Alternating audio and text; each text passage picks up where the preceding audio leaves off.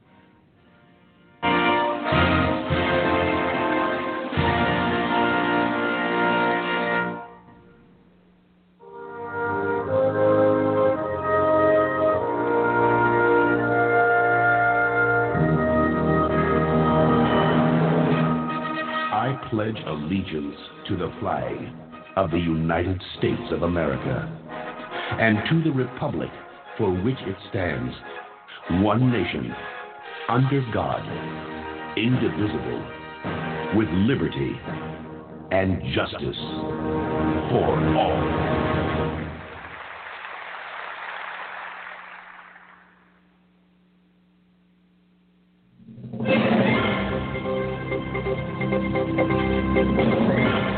And now, America, it is time for Talking Points. The views and opinions expressed in Talking Points are that of the host and the host alone, and do not reflect the views and opinions of anyone else or this broadcasting service. Good evening and welcome to Firefox News Online. It is now time for my Talking Points. I thought the squad was just merely mindless, but now it is overwhelmingly clear that they are completely inept. Two members of the squad, Talib and Pressley, have decided to introduce a bill to defund the police and defund ICE. Now, I don't know where they're getting their ideas from, and quite frankly, I could care less. But here's what I do know. If these two clowns are allowed to continue on their reckless endeavor to defund both the police and ICE, then it is clear to me, however unlikely to some, that their reckless behavior could endanger us all. Now, there are no reasons, none whatsoever, to defund the police or defund ICE. So let me just give you some subtle reasons why I think these two need to be voted out of office when the time comes. Well, this introduction of a bill to defund the police and defund ICE is one hell of a start. I mean, I can't honestly believe these moronic attempts at defunding any law enforcement agency. It's look, America. I'm going to be blunt. If this cancel culture BS is allowed to dictate what we do as a society, if it's allowed to dictate what we do as a people, then we will no longer be the republic this country was founded to be. We will become no less than what China is now. So I think it's only safe to say that if we continue on our present course, on our present path, uh, this country is doomed to go down the drain. Now, I've got a message for every Democrat in the Congress and every Democrat in the Senate.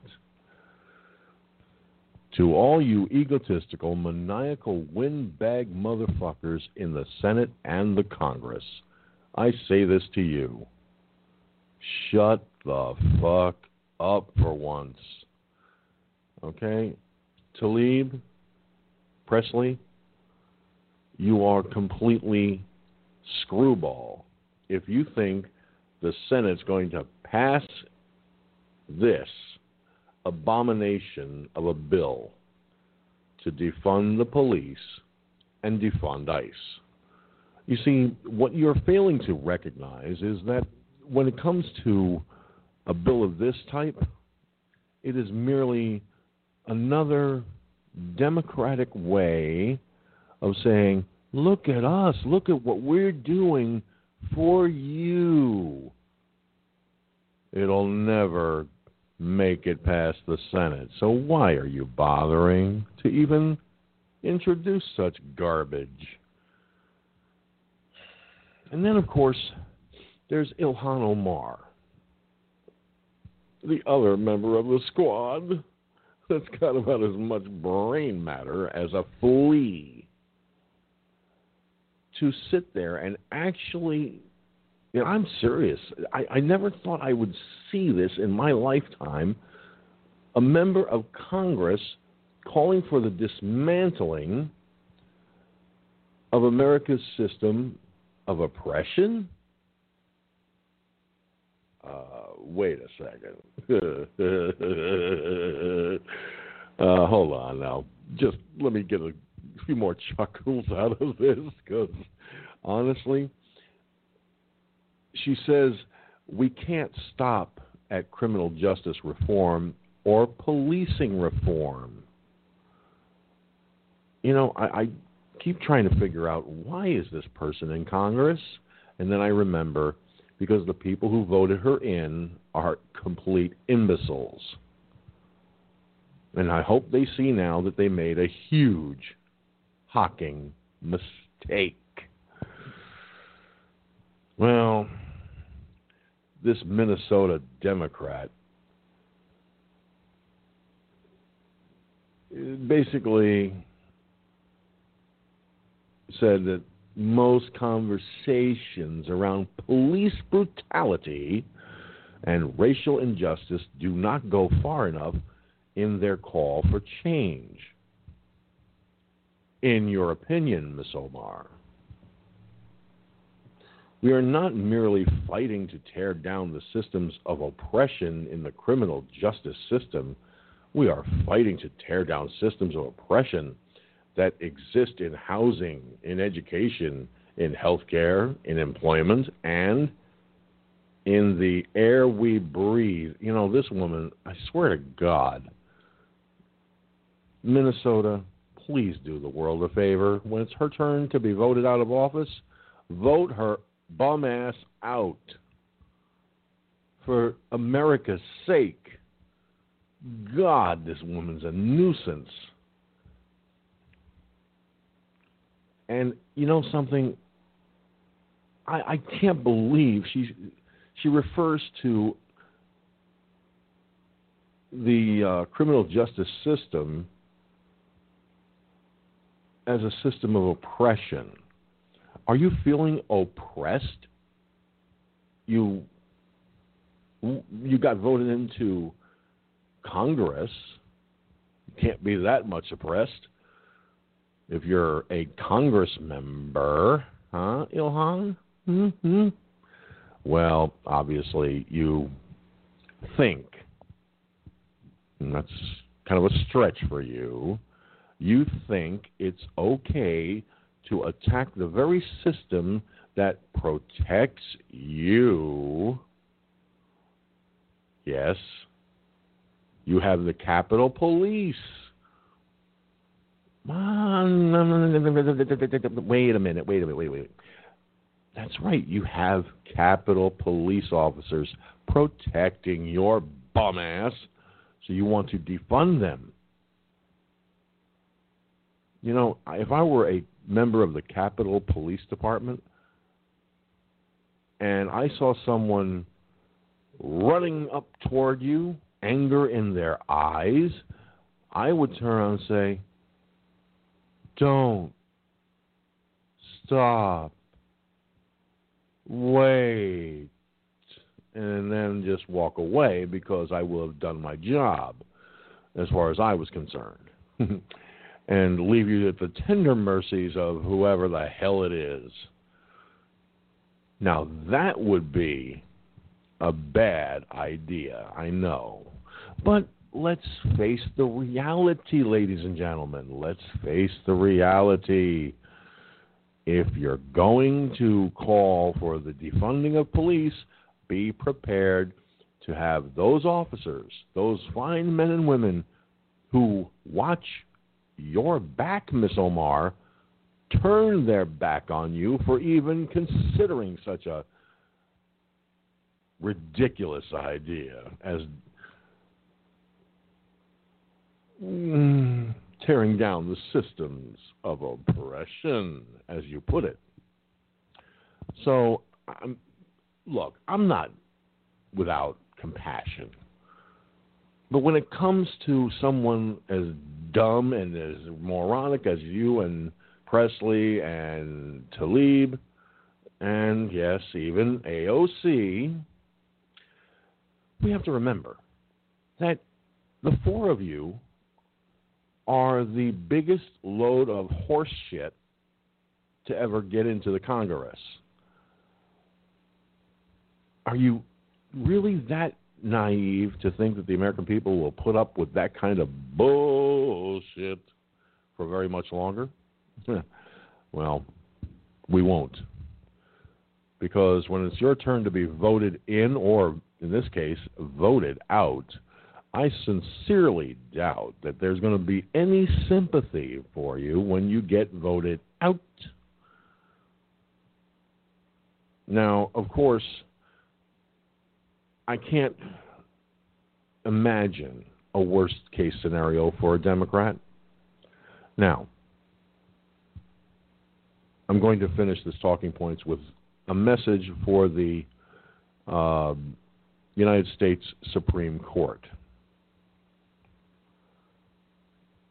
You have just given the Democrats the opportunity to win the presidential seat when the time comes every single time. You have just given America a new moniker. If the Democrats do win in November, and then they win again four years later, and then they put someone else up and they win again and again and again. Do you see where I'm going with this? Chief Justice Roberts and all of the justices on the Supreme Court? Do you see where I'm going with this? You have just given this country a new title monarchy. That's right. It's not going to be a communist or socialist rule. It's going to be a, a completely monarchy. It's going to be a dictatorship. Like, kind of the way it was under Obama. So, America, we have the Supreme Court to thank for the complete screw job that's liable to happen come November. I pray I'm wrong. My gut feeling is President Trump will win in November, but I'm going to say this. If he loses because electors decided to go with the popular vote, honestly, that will be the day America's sovereignty will have been destroyed and this country will turn into a dictatorship. And everything that President Trump has done to turn this country around, everything that he hopes to do will never come to pass because, thanks to the Supreme Court, America will no longer be a republic. It will turn into that dictatorship I spoke of. And unfortunately, it'll be under the Democrats' rule. So we will no longer have a president in the White House. We will have the mark of king or supreme leader or whatever the fuck you're going to call it. So, America, we have to make sure that President Trump wins and that the Supreme Court reverses its decision and lets the Electoral College do what the Electoral College is supposed to do under the Constitution, the way it's been for decades. Hashtag FFNOP, hashtag FFNOP. Trend tonight's broadcast all over the globe on social media right now. And with that having been said, it is now time, as always, for the rest of the story. Okay, let's see if we can get. Oh, my Lord. I'm disappearing here. Hold on a second. My video is looking very, very, very transparent in spots. So let me see if I can fix it here. Yeah?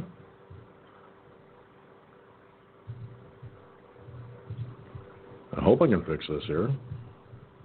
I better be able to fix this. Yeah, I think I can fix it.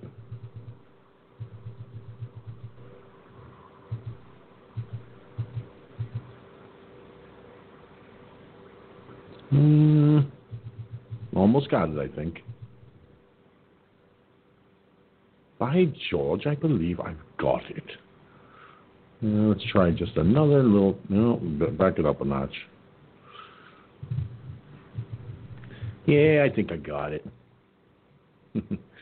Although I think I gave myself a little bit too much headroom on the camera. There. Now, let us see. I have two gentlemen on the phone line at 347 945 5747. Uh, they would be the gunslinger and the crazy Cajun from Louisiana, Annie, Annie, Annie. How you doing Howdy there, ho. uh, guys? Howdy ho. Howdy ho. Howdy ho. Where have I heard that before tonight? Where have I heard that? Must have been one of those old, old TV shows.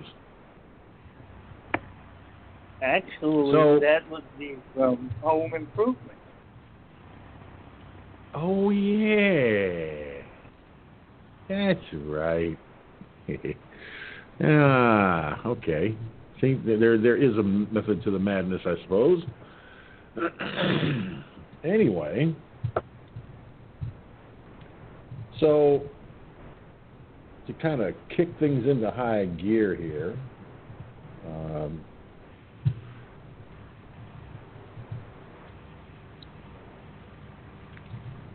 as I mentioned in my talking points, uh, squad members Talib and Pressley uh, introduced a bill to defund police.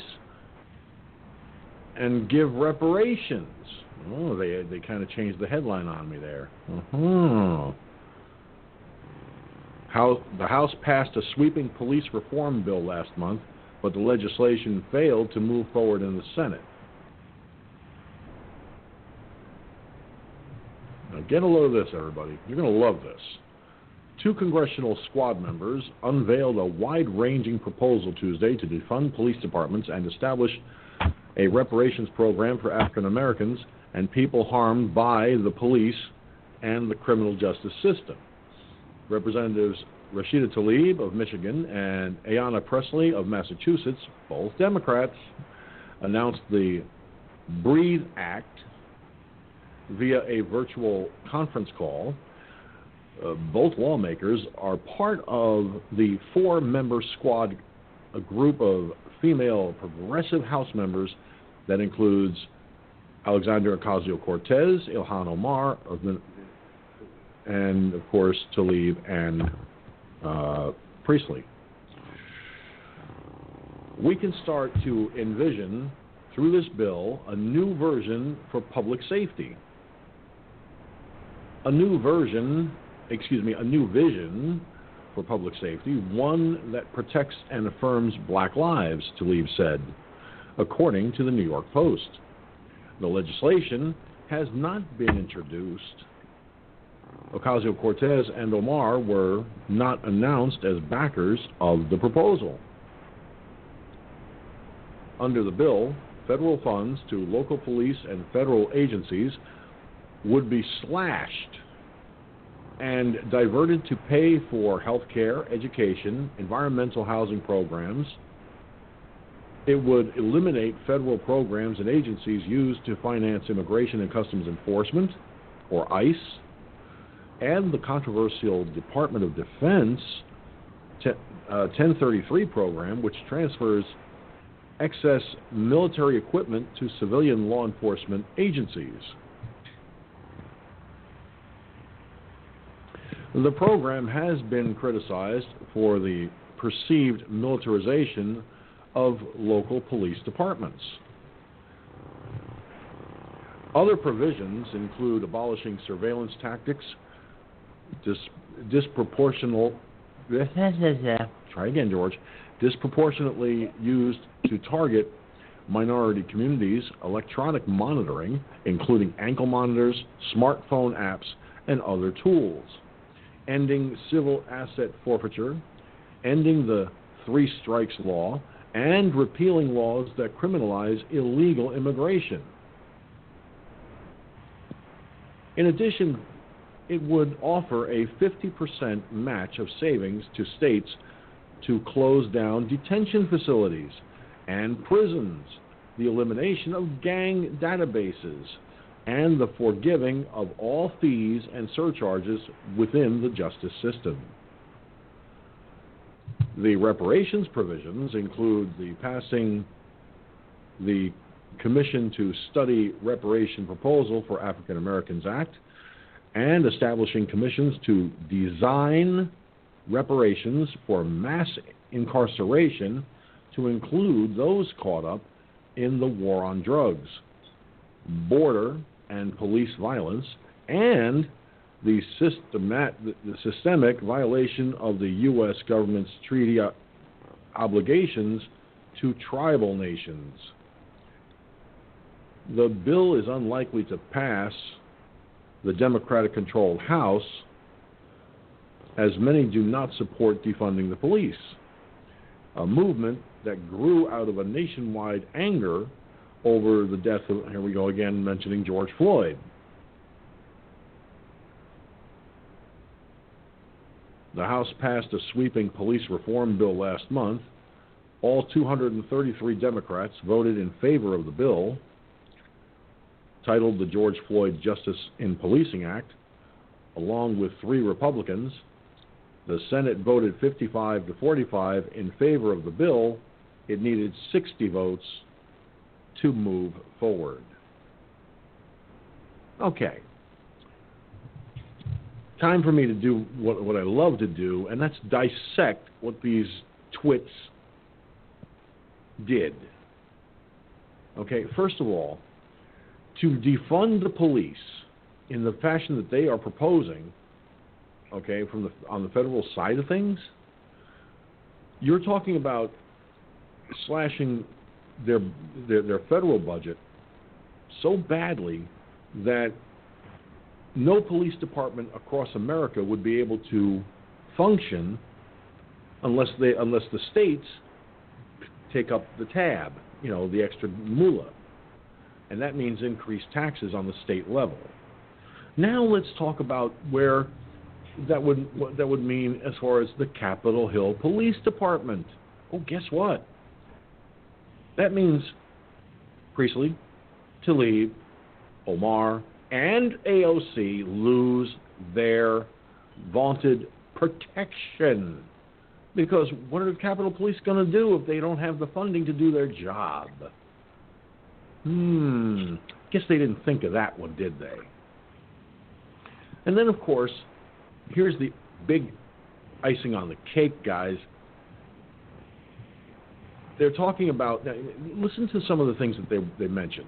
Under the bill, the federal, federal funds to local police and federal agencies would be slashed and diverted. So that money that they're talking about, they, they would slash the funds to local and federal agent, to local police and federal agencies, and divert the money to pay for health care, education, environmental housing programs. The bill would eliminate federal programs and agencies used to finance immigration and customs enforcement, which is necessary. Okay? Uh, and the, the controversial Department of Defense 1033 program, which transfers excess military equipment to civilian law enforcement agencies. Now, that I, I'm a little 50 50 about. I'll explain why uh, a little bit later in regards to that. But it has been a, it's a program that is criticized on both sides of the aisle. It is. Um, now, other provisions include abolishing surveillance tactics uh, that they claim are disproportionately used to target minority communities, electronic monitoring, in, which includes ankle monitors, smartphone apps, and various other tools, uh, and civil asset forfeiture, and three, the three strikes law, and repeal laws that criminalize illegal immigration. Okay, first of all, repealing laws that criminalize illegal immigration. We have those on the fucking books for a godforsaken fucking reason. Dumbasses. Exactly. So I'm sorry, but it, it, they say that the, the, it's said here that the bill is unlikely to pass the Democratic-controlled House because there are, there are many who do not support defunding the police, and that's in the, and believe it or not, that's Democrats.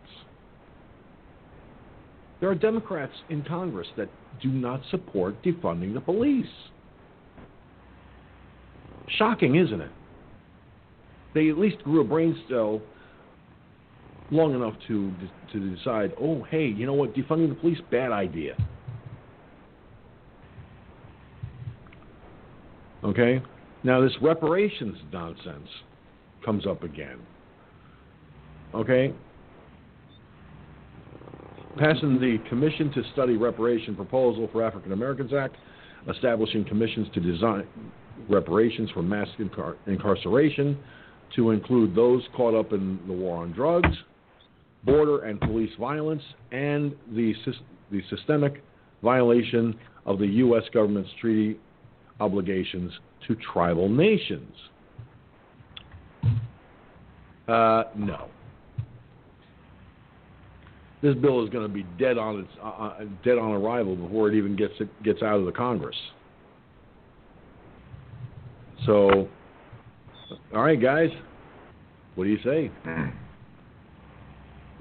Well, what I think what the I, understand what you're saying about it's going to be dead on arrival, even from you know the Congress, but they want they the the goal is to get it out there, just in case what you what you say ha, uh, in your talking points happens happens, and and they get the ability to have a well, what you know, a king, for, for lack of well, a better term. Let me hold on, hold on a second, Mike. Let me clarify something with that.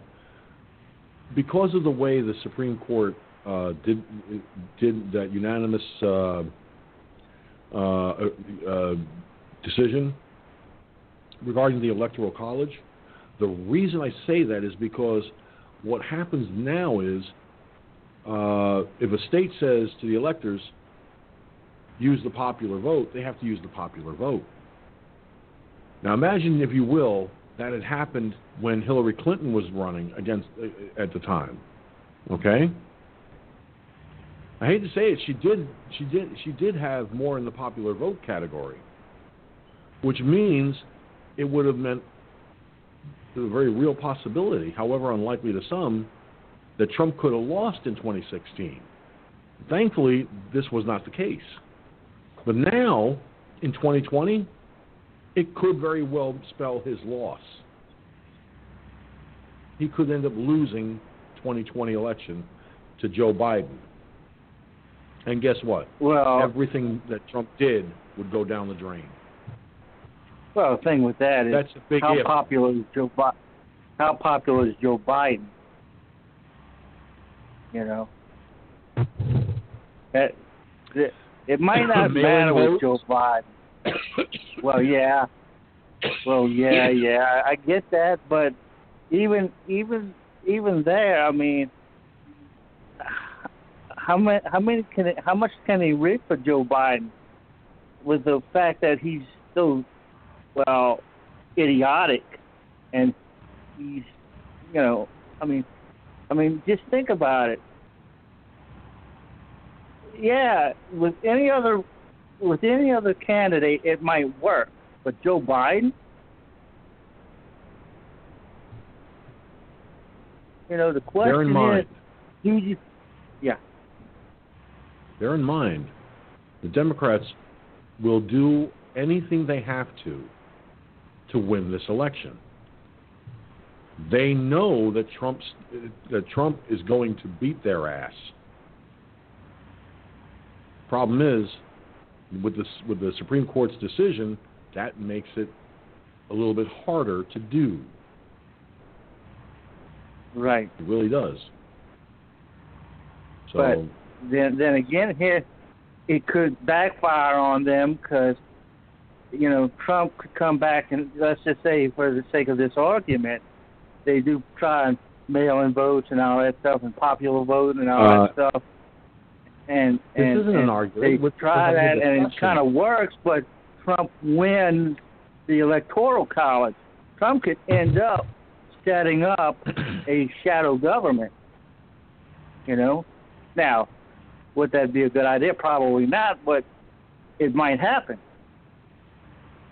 Now, all right, I don't know where that's coming from, but that that's that's one I one theory I will not I will not even entertain. You know why? Because nobody is stupid enough to open a shadow government. Okay, especially a guy who has worked as hard as Trump has to to do the right thing by the American people. So, I mean, Democrats might be stupid enough to do that. But here's the thing. I'm going to say it right now. Trump's winning 2020. Right. It's going to be a little tougher thanks to the Supreme Court, but he's going to win. And even and even Right. Cherokee Rose, watch, watching this broadcast on Periscope, said Trump 2020 and put an American flag next to it, to that. And hello to Cherokee Rose over on over on the Periscope channel. Thanks for watching. Glad to have you aboard. As always, uh, Gunslinger, what about you, man? I mean, wh- where what do you see in in all of this? A big word called stupidity. Okay? From these asshats that want to defund the police. Which will never happen. You know that. Come on. I mean, this would be, this would go back to the Wild West. Okay, if that was if they had if they got their way, which they're not going to, obviously. Let's, let's be real about this shit. Why do they Mm. want to waste Congress's time on something that will never come about? That shows you they're in, they're very low intelligence. Okay, they are very low intelligence. In fact, they're stupid. Okay. Um, to even think something like that. Now, would I be in favor of some type of a police reform? Yeah, because uh, like the the black guy, Floyd or whatever his name was, that should have never happened. Okay, uh, there should be more training. Okay, in situations like that. With that kind of Yeah, reform, agreed. yeah, that's all for it. You, you know, and you know, for I don't know, it's you know, there's a this, this judicial system that we have needs to be overhauled. Okay, not in their form or their ideal uh, ideology of their reform, but it really needs to be reformed. Okay. Um, Mhm. I was a victim of it. I lost a quarter million dollars. Okay, I can't put my niece in federal prison. Okay, for uh, uh, defraud, defrauding defrauding a bank. Now get that. That's charges. That was that. you're kind of you're kind of trailing off. I said, yeah. Was that what she did was wrong? Yes. Okay. I was a victim in this in that situation. Okay. Mm-hmm. but no fucking attorney would touch it with a ten foot pole. Okay? And I had a list of about two hundred and fifty attorneys that I fucking contacted. Nobody would want it. Well, yeah, twenty five thousand dollar retainer fee. so you got twenty five thousand dollars in your fucking pocket? I don't think so. Twenty-five thousand Uh, yeah. retainer. Oh yeah. Oh yeah. They wanted a, 25,000 they wanted twenty-five thousand bucks retainer to take on greedy That's on my case, yeah. Yeah. It was such a hot potato. Holy Toledo, man. Uh, yeah, we we met with the head DA for Dallas County down there in person. The drunk or the drug, the dope head, you know, the blonde babe. That didn't do any good. So you see, yeah, that even down on these levels, that needs to be reformed. Look at what Ron Reck has always said. They they they put these people in prison for money because somebody either at the local level, state level, federal level, I don't care. As long as them beds are filled, they make money on every fucking bed in them fucking prisons. Okay? And they are there people Right. in prison for stupid shit? Yeah. That right there needs to be reformed. Okay? You, you get caught with a just a peach full of marijuana, for example, and they give you ten Yeah, I- years in prison. That's stupid. I mean, look, guys. That is- look, uh, look, gunslinger. I'm not going to sit here and say that our our system is not without its flaws. It is, and it does need to It be is. reformed. It needs to be it needs to be done correctly, though. The kind of reform that that these idiots want, it's not reform. Yeah, I mean, They want to basically tur shut it completely down. They want to eliminate prisons. Really? Uh, excuse me, wait a minute. So, violent offenders, people who commit murder, like that cop did to George Floyd, you don't want him to go to prison? What do you want to do with him? Do you want to treat him like he was in a Muslim country where they they behead your ass? Fuck that. Oh yeah, and, and George, think, and think about this, George. Listen to listen to the whole laundry list of stuff that was in that bill, including the the whole getting rid of ICE and the detention centers and uh, they. How long have they been screaming about getting rid of ICE? The Democrats. How long have they been screaming about shutting down these detention centers? The reason why these detention centers are open is why? Because the for the most part, these guys that have come over the border, the southern border, have broken the law.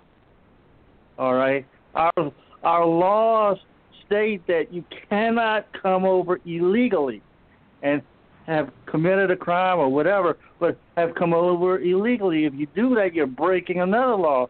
Not only did you create have have you possibly done a crime in where you wherever you're from, but you're breaking our laws by coming over. So, and you deserve to be put away, put in jail, or put in jail in lieu of sending you back to whatever country, be it Mexico, Guatemala, uh, whatever that you create that you uh, did that crime in. So yeah, they've done that. That's that's what they want to do. They want to they want to uh, uh, hand severely handicap the justice system. I mean, yeah, yeah because people are in jail I mean, for, for yeah. I mean, Mike, you, uh, you you made a you made a hell of a good point there, dude. You did. They want to they want to they want they want to tear the system apart. You know, the system is flawed. I get that. But destroying the system is not fixing the system. That's the problem that they don't understand. But look at who proposed it. Okay? They're, they they they follow the Islamic traditions. And what does does Islamic tradition allow for incarceration? No. Does it allow for? Uh, do they have reparations? No. Well, wait a minute. So they don't have prison. They don't have a prison system to speak of. They don't allow for reparations. So what do they allow for? a scimitar and, and your neck having a meeting of the minds. Hmm. That's their idea of justice. Well, guess what? Not going to happen here. Abolishing Right, the you know, uh, to defund the police would, would basically be tantamount to abolishing police agencies in this country.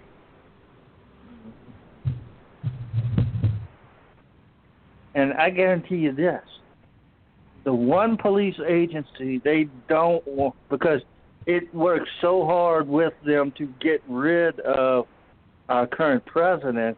The one police agency that they don't want to get rid of would probably be the FBI. You know, that's that's the top agency that needs reform right there. You know. Yes, absolutely. Um, but let's look. Let, us look in, in, in here. Okay, let's look at this. At what they're talking about in this bill. Under the bill, federal funds to local and federal agencies. Now, federal agencies that includes, and not limited to, the FBI, the National, uh, the, the, the NSA, the CIA, the U.S. Marshal Service. Okay. Now, all these federal agencies would be would be losing money. Custom immigration and customs enforcement. Eliminate federal programs and agencies used to finance immigration and customs enforcement. So basically, ICE would be useless because they wouldn't even be there.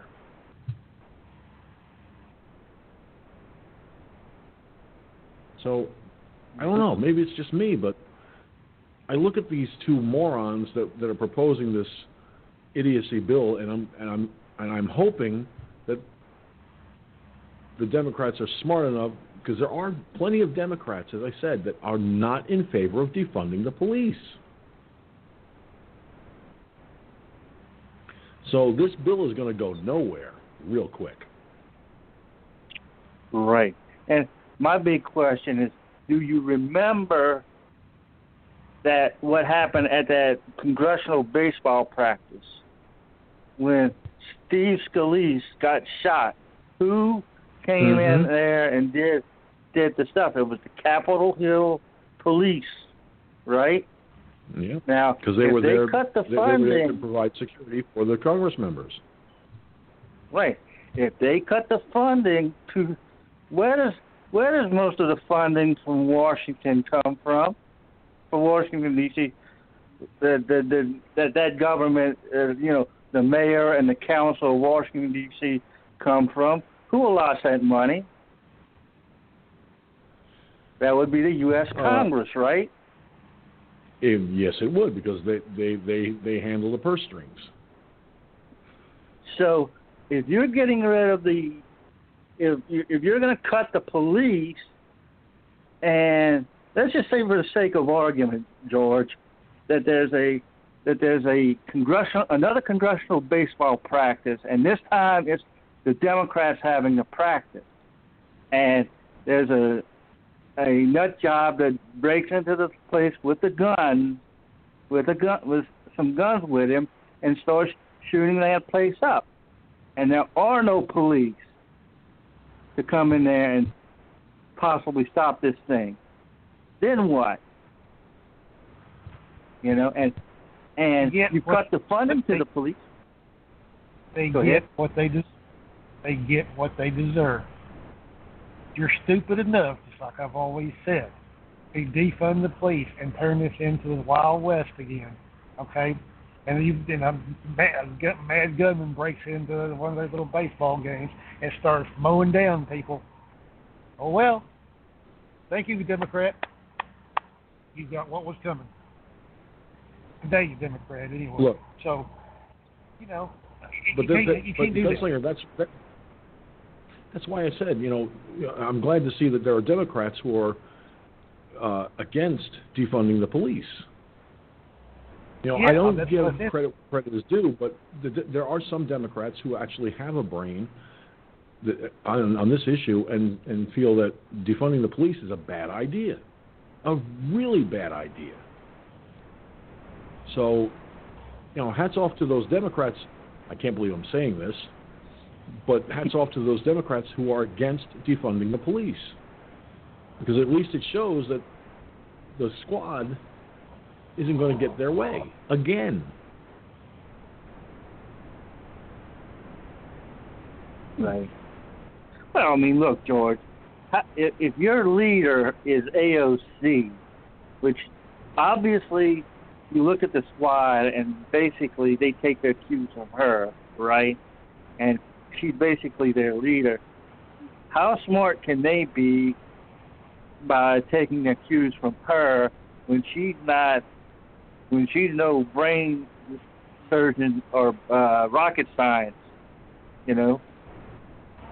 You know, so they God can't be real if you- smart, right, George?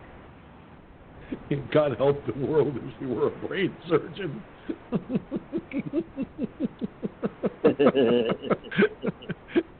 and, as far as being a rocket scientist, uh, listen, I would. There's been announcements made that we, were, we we might go back to the moon, which would be nice. But here's the thing: the first person I would throw on that rocket and leave her there is AOC. yeah, the really. epitome of not a rocket scientist. and, and of course, tell her, listen, be the first congresswoman to go to the moon. That'd be great for you. As soon as she's far enough away from the from the the the, the, the lunar the lunar landing module, huh? Everybody else get back. Once she's far enough away, we run Yeah. back to the to the lunar to, to, to, the, to the ship. We blast off and say, "Bye, AOC. Have a nice time on the moon." You can go ahead and open yourself up a a, a bar. Yeah, because because they're only the only customers she would get on the moon are the moon rocks, and that's where a lot of her brain cells are rocks. Yeah. Yeah, What, what, what's that this- line we like? To, what's that? what- What's that line we like to use, Gunslinger, every once in a while? Dumber than a box of rocks. Well, she'd be literally dumber than a box of rocks, man. Well, that's insulting to the box of rocks. You know, you got a point there. You got a point there, Mike. I well, uh, you can't insult a box of rocks. I mean, you know, it's. but Oh yeah, I couldn't but, believe yeah. I, I could not believe my eyes when I saw that story. I was like, "You got to be kidding," you know. But then, of course, there's Ilhan Omar. Oh yeah, there's Ilhan Omar who hasn't been heard from that often. Apparently, she's calling for dismantling America's system of oppression. She said, We can't stop at criminal justice reform or policing reform.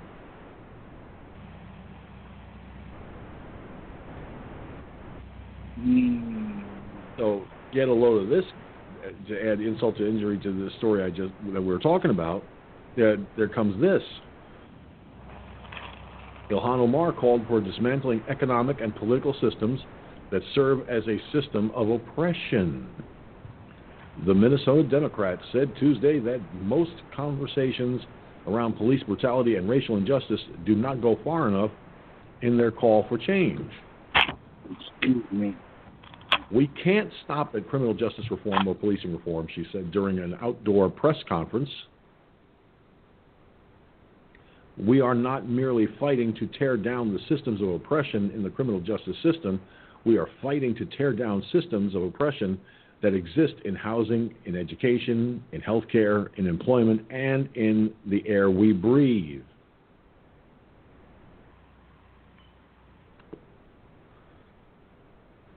Okay. She goes on to say, the, the article, it, it says here that Omar said it was time to guarantee homes for all due to racial disparities in home ownership. She said that home ownership rates are nearly twice as high for white families as they are for black families.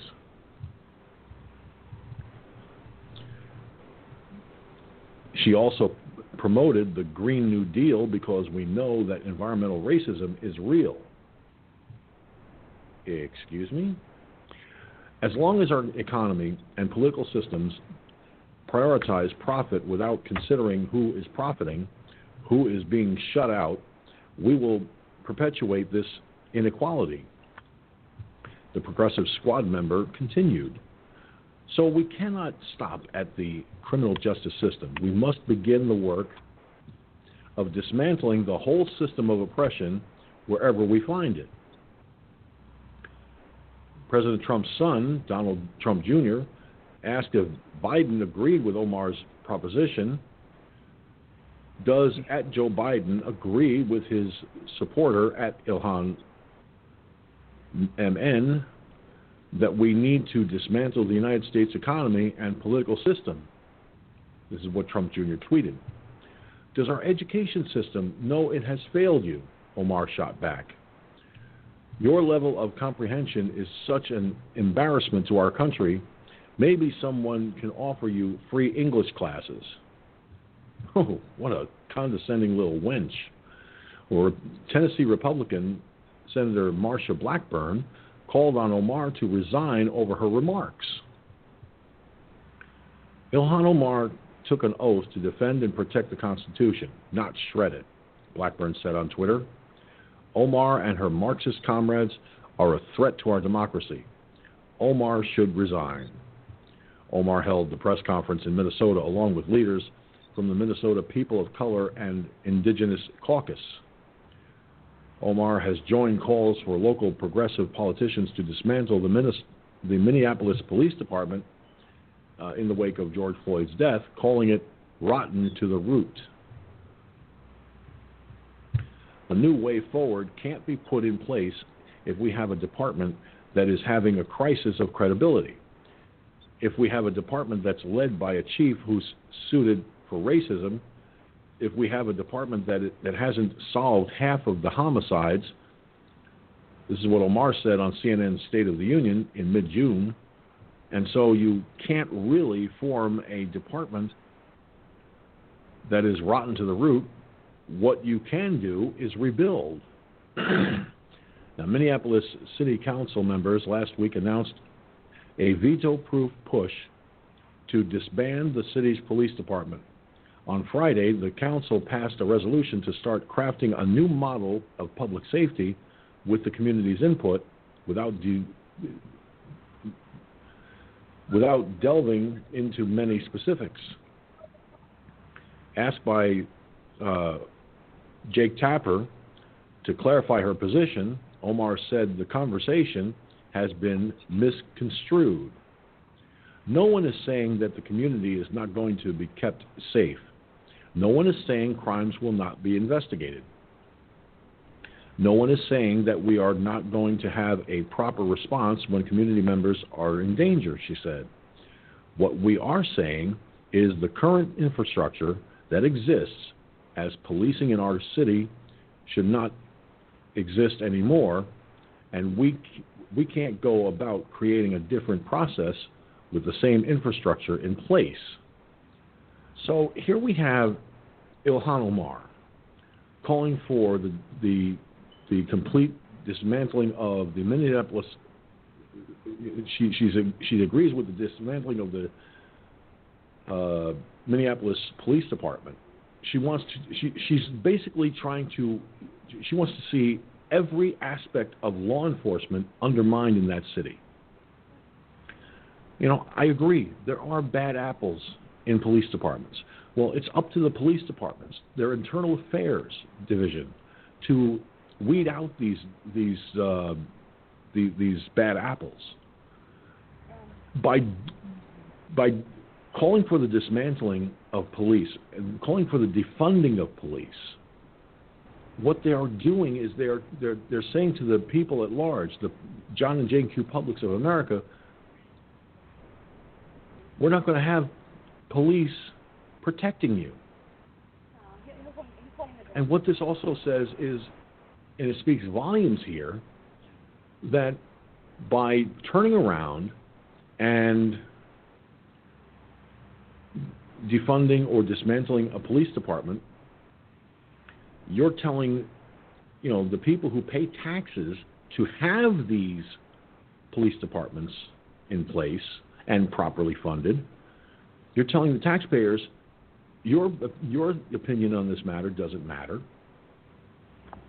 And quite frankly,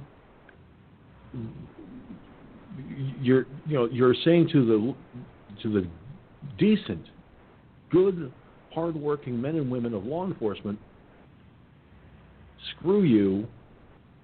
Your department is corrupt. You don't have a job anymore. Have a nice life. Basically, they're telling the good men and women of law enforcement, you'll be out of a job if we get our way. All right, fellas. What do you say? Right. This is this is Ilhan Omar, right? She's a Muslim, mm-hmm. right? And mm-hmm. she would much rather us be under Sharia law than anything else. So, uh, and that's not going to happen, but that's what she would like. And uh, rather than other Democrats, that's I'm I'm just speaking strictly of Ilhan Omar, you know, and what she's talking about. And yeah, she may be saying all the right things, but we all know what being what she is, being a radical like she is, what she like to do. So, yeah, they're gonna get rid of it, but they're not gonna give her what she wants. I don't think. And so, I mean, again, I'll, I'll say it again. She's another one. Ilhan Omar, Rashida Tlaib, Ayanna Pressley, you know, and of course their quote leader AOC. We know we know what they're ta- we know what they want, and we know that well, lack of brain cells and all that stuff.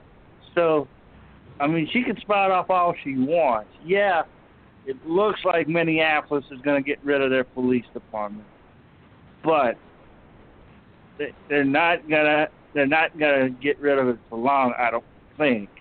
And those two guys, that guy that did what he did to George Floyd, he should. I mean, why would you?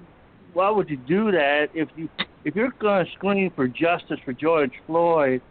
How is he going to get justice if there is no police department and there is no, you know, and there is no, uh, you know, DA and there is no uh, court system and there is no, uh, you know, jails, you know, to put these people in. So, so how is it? How is George Floyd or his family going to get justice? Is not, if none, of, if none of that exists. See, that's again, they don't. These Democrats, they don't use their heads. Uh, I mean, that's a given in most cases, but in this case, with Ilhan Omar, again, it's painfully obvious that she is not using her head. She's, oh, she's screaming about justice for George Floyd, but her, that's just sophistry and stuff. And it's like, okay, you want to get rid of the police department. How are you going to get, again, how are you going to how you get, get that justice?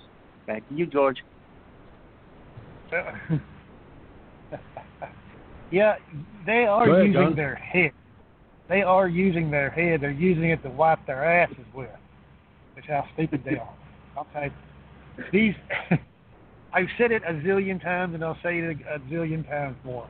Birds of a feather flock together, don't they? Okay. These squad, these idiots, these Muslims, okay, they wouldn't going up against the, gun, the gunslinger. They wouldn't last two seconds. Okay. They want this Sharia law bullshit because they're not American. They are anti-American. They are Muslims. Okay. Didn't we have one of them butt buddies in the White House for eight years that held the, uh, uh, the president office hostage called Obama? Okay. He wasn't an American. He was one of the he was one of them. Okay. And he even admitted it. So again, birds of a feather flock together, don't they?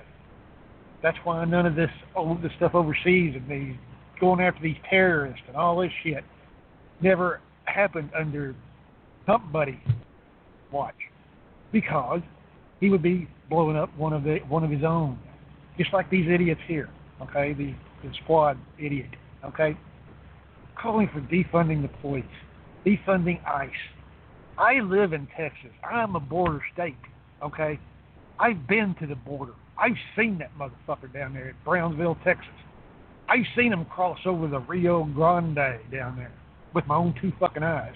Okay, swimming across the river down there. Okay. If it wasn't for ICE and all this immigration uh, roundup, if you want to call it, okay, you think criminality is bad now. If you let all these scumbags from for these other third world shitholes, Guatemala, even Mexico, boy, there's a, there's a there's a shithole right there. Uh, you both of you never been there. I have. Okay, I've seen how those people live, and it's not probably the actual people of Mexico. It's the the criminal cartels and all them idiots. But it's a communist government. Okay, these people live in cardboard boxes, neighborhoods of cardboard boxes. Me and that pilot friend of mine, we drove down these neighborhoods, and they're just huts. It's something like out of the 1800s. Okay, I've never seen anything like that in my entire life. Okay, the first time I've seen that. But yeah, this is way they want this country to be. Everybody living in a cardboard box. Okay, if they had their way, because look where they are from. I mean, I've never been over there, and I don't want to go over there. But from what I've heard in the videos that I've seen, it's not a very place that you can be safe. Okay, but they don't care. They want their ways brought over here, and for you to bow down to their ways. Fuck them. Whatever. Yeah, cold day in hell. Well, trust me when I say I, I they if they can keep it where they got it. We don't want it anywhere around us. I certainly don't want it anywhere near me. Okay, and that's and that's that's being honest. Okay, since 2005, I've gone through their their, their so-called holy book, tooth and nail. And you know what I you know what I've come to realize? There's nothing holy about it, unless you uh, unless you, you shoot it full of holes like like Swiss cheese. And Lord knows I love my Swiss cheese, but you know, call call it for what it is, you know, like an umpire in baseball. But let's face the reality. If they think that they're going to get Sharia law in this country, they got another thing coming. But if they, let's say, ouch, ouch, ouch, ouch, ouch, ouch. Who's got who's got an emergency tone going? It's an Amber Alert. Um, Ouch, that hurt. I, that went right through my head. You know, it, has a way to, it has a way to get your attention, don't it? It sure does. Because you know what that sound that tone sounds like uh, when when the when when the emergency alert system engages when they do their Yeah, tests every once in a while. It's an amber, amber Alert. Amber Alert. Yeah. Yeah, but that Thank tone you. is almost almost identical to the uh, the emergency alert system uh, tone that, that's used. And ouch, man, that tone goes right through your noggin. And like you said, it does have a way of getting your attention. Mhm. Um, now, I'll tell you what, just so people understand, when we talk about Ilhan Omar and what she had said at that news conference, I've got a clip that I'm going to play, and it's going to show you from her own mouth. It's, well, not show you, you're going to hear it direct from her own mouth what she said. Okay, so give me a moment while I. Uh,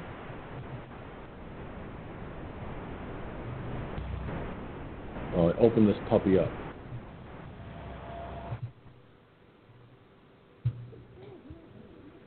And believe me when I tell you, I'm sitting here and I'm thinking to myself, this is nuts.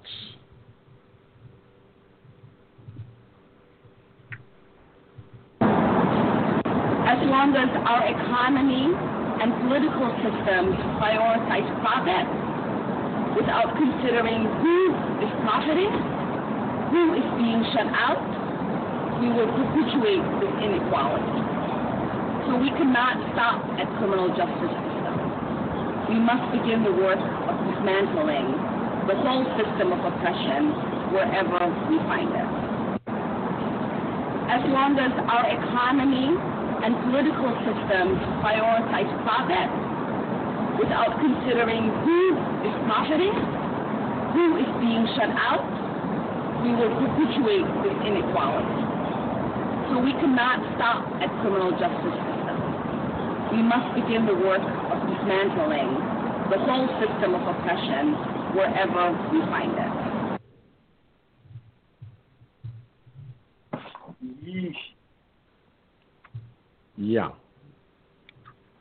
That is what Il- Ilhan Omar said at that press conference. I read the words that she said that she used. You heard it from her directly. This is a dangerous, a very dangerous idea that she's proposing, that that the squad is proposing to do. They put your life, my life, every human life at risk. And that's Right. something I cannot and will not allow to happen. No one. I don't give a damn who you are. Okay? Black, white, Asian, Hispanic, or pink with purple polka dots. As I've said so many times on this show, we are all members of one race, the human race. And when people start to believe that, deep down and accept it as the facts that it is and the truth that it is, our world could be a better place. But until that happens, we have to find a better solution. Well, dismantling the police and defunding the police and destroying and, and or dismantling, I should say, the uh, justice system is not the way to do it. That's basically putting every human life at risk. You close down the prisons. Where are the prisoners going to go? They're going to be set free. That includes and not limited to prisoners who have committed violent, brutal murders. Putting them back on the streets would be a death sentence to the families whose uh, whose, who, who, whose victims were basically slaughtered by murdering thugs. And guess what? Those murdering thugs, in nine out of ten situations, they've gone after the witnesses in, that were in court. They've gone, they, they've gone after the families of those who they murdered. And believe me, if that's what these uh, squad members want to have happen, then they need to pack their bags, move out of the United States, and go somewhere where that kind of a system exists. Because it will not happen here.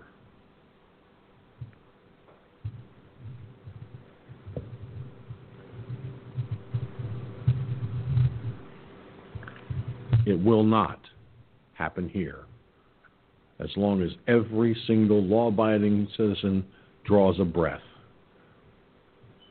It will not happen in America. Now, moving right along here.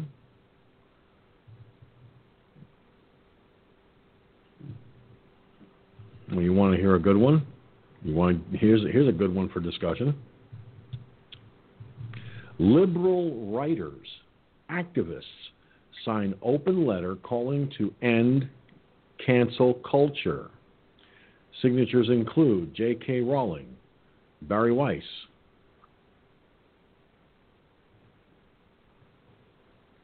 Noam Chomsky, and Gloria Steinem.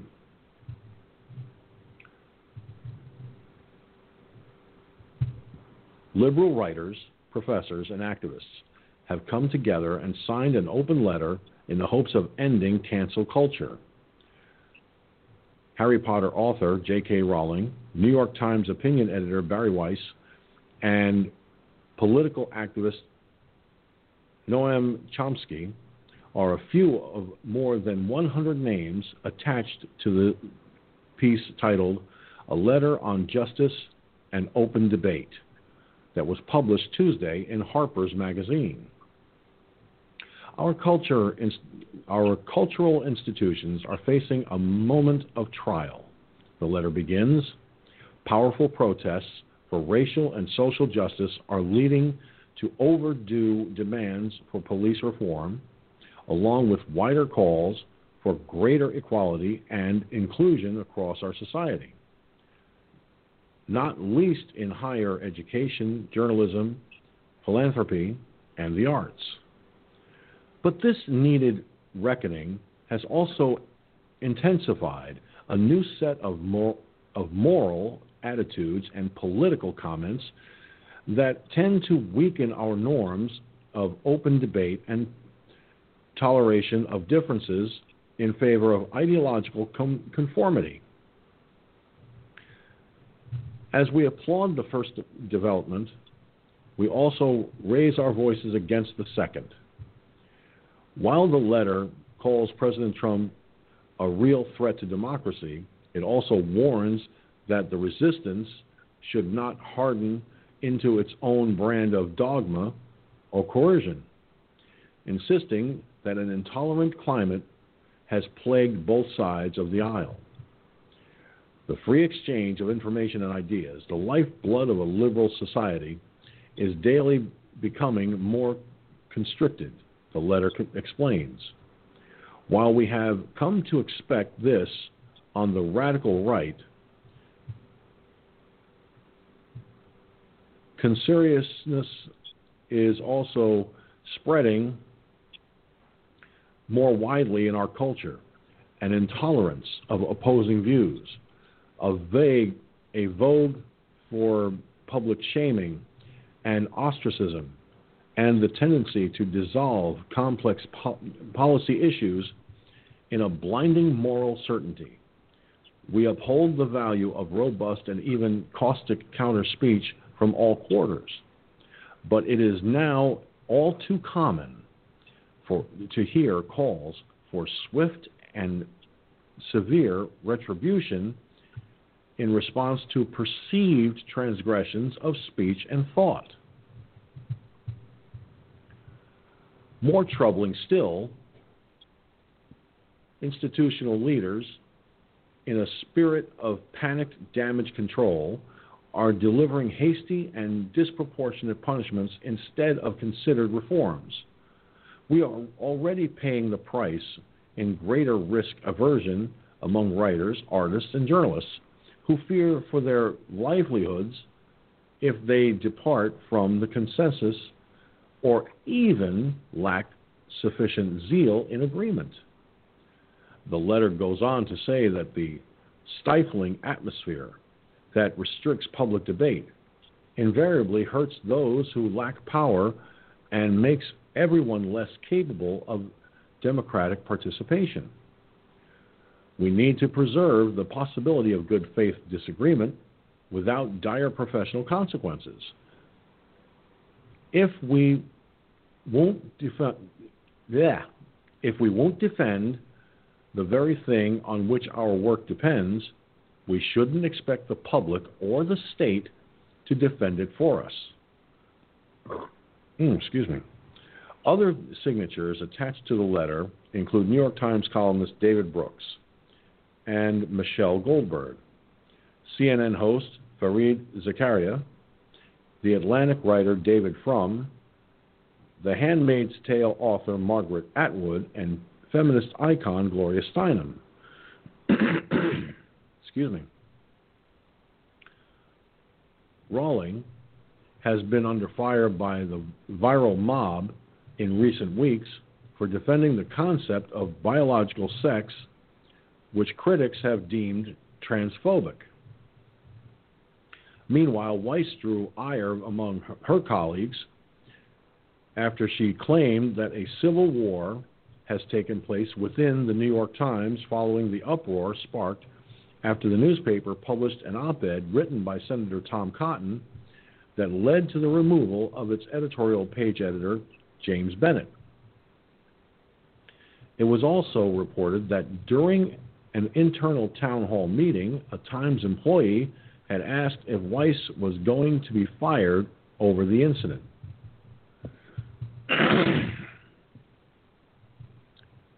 you want to know what this whole thing is all about? Once again, it's it's it's a uh, it's it's a diluted way of trying to push the liberal mindset. It is not calling. It's not a call to end cancel to end uh, cancel culture. It's more of of, a, of an attempt to promote their way of thinking, their liberal ideas, and make us, we the people, believe what they're saying is, is gospel, what they're saying is fact. Now, I'll say this. We do need to deal with, with, with the situations regarding a lot of these uh, violent pro- these, these violent actions by people who destroy public property, assault people, and sadly commit murder solely in the because they claim, and this is what this is why I get disgusted when I see it mentioned time and again in the mainstream media. They use George Floyd's death as an excuse to kill people, to destroy public property, to act like rampant, uh, how shall I put it? Rabid dogs. Okay? So this letter is nothing more than a left handed attempt to persuade those on the right that what they're saying on the left is correct.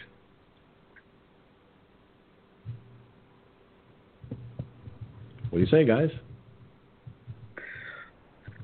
Go ahead, John.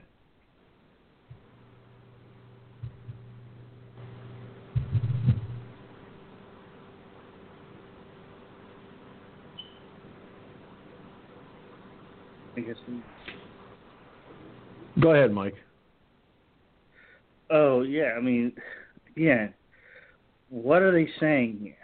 I mean, gosh, everything everything they're saying is the opposite of, of what they mean, right? I mean, they want to get rid of the police. They need to get rid of the police. I mean, I mean, again, it goes back to what I've said a few weeks back. Generally speaking, over the past 30 years, right? When the Democrats wanted something, they went incrementally, right? Mm-hmm. You know, they they get this, and then the next step would be that, and then the next step after that would be the third thing, right? Well, everything they're doing now is they're take they're trying to take a giant bite of the apple and get as much of the apple as they can and, and possibly get the whole thing in their mouth, thus maybe choking on it, but that's neither here nor there. So I mean that's that's what they're trying to do here with all this stuff. And and they know it, but they and and will it fail? Uh, who knows? I mean, it might fail this time, but again, if the election happens and and Trump Trump doesn't win, you know, and we get a Democratic House and a Democratic Senate and and everything else, and, and a Democratic president, they're to bring this stuff up again, and it's probably going to be successful. You know, so what, what that's how important this election is. That's how important not only Trump winning is, but that's how important the uh, the keeping the Senate and flipping the House is. Because all this stuff, AOC, who cares if AOC wins or loses? If we can flip the Senate and she stays in the if we can flip the House, excuse me, and she stays in the House, it does, she's she's going to be marginalized anyway, and she's and the Democrats won't have any power to do anything. But you know, I'd rather see them get rid of her, but looks like that's not going to happen. But again, it's them trying to take a big giant bite of the apple, as much as the apple as you can get. Back to you, George. Well, yeah, I mean, they're they're looking for a generalized excuse to to to take over in both chambers of the House, uh, Capitol Hill, you know, the Senate and the Congress.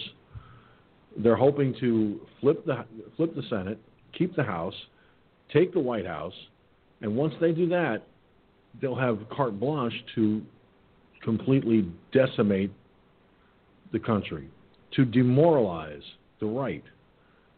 And if that happens, like I said, everything that President Trump has worked so hard to do, has been so successful at, I guarantee everything will be wiped out.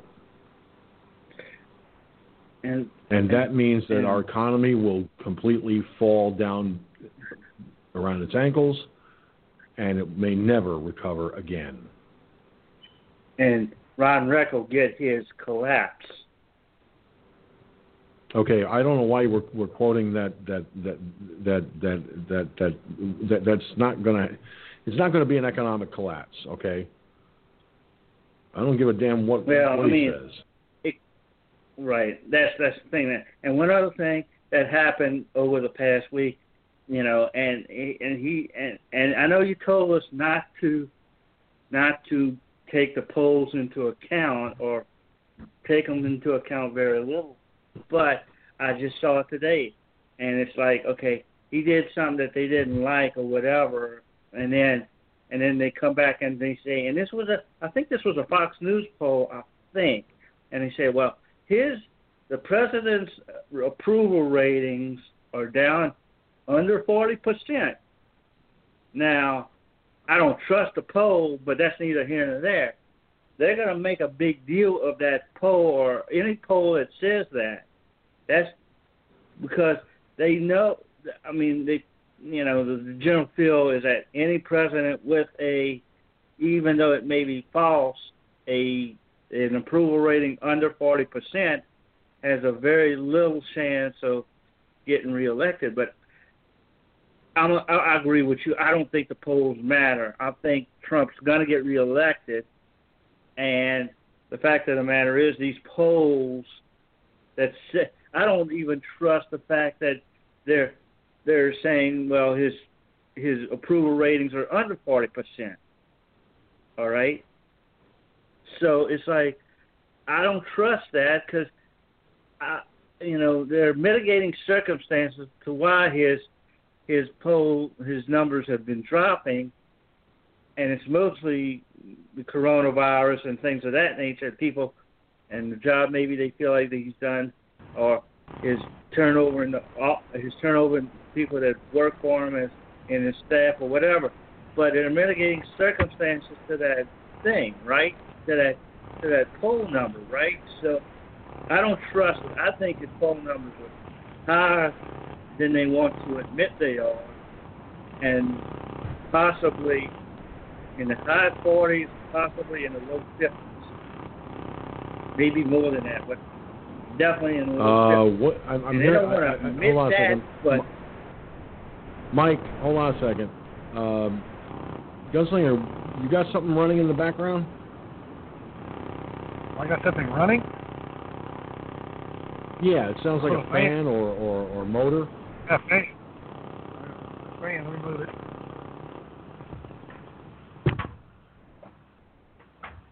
Above fan. Yeah, because uh, the, the the fan was covering Mike up, and I, got, I was having trouble hearing him. What about now? It clear? Um, Yeah, now it's now it's clear.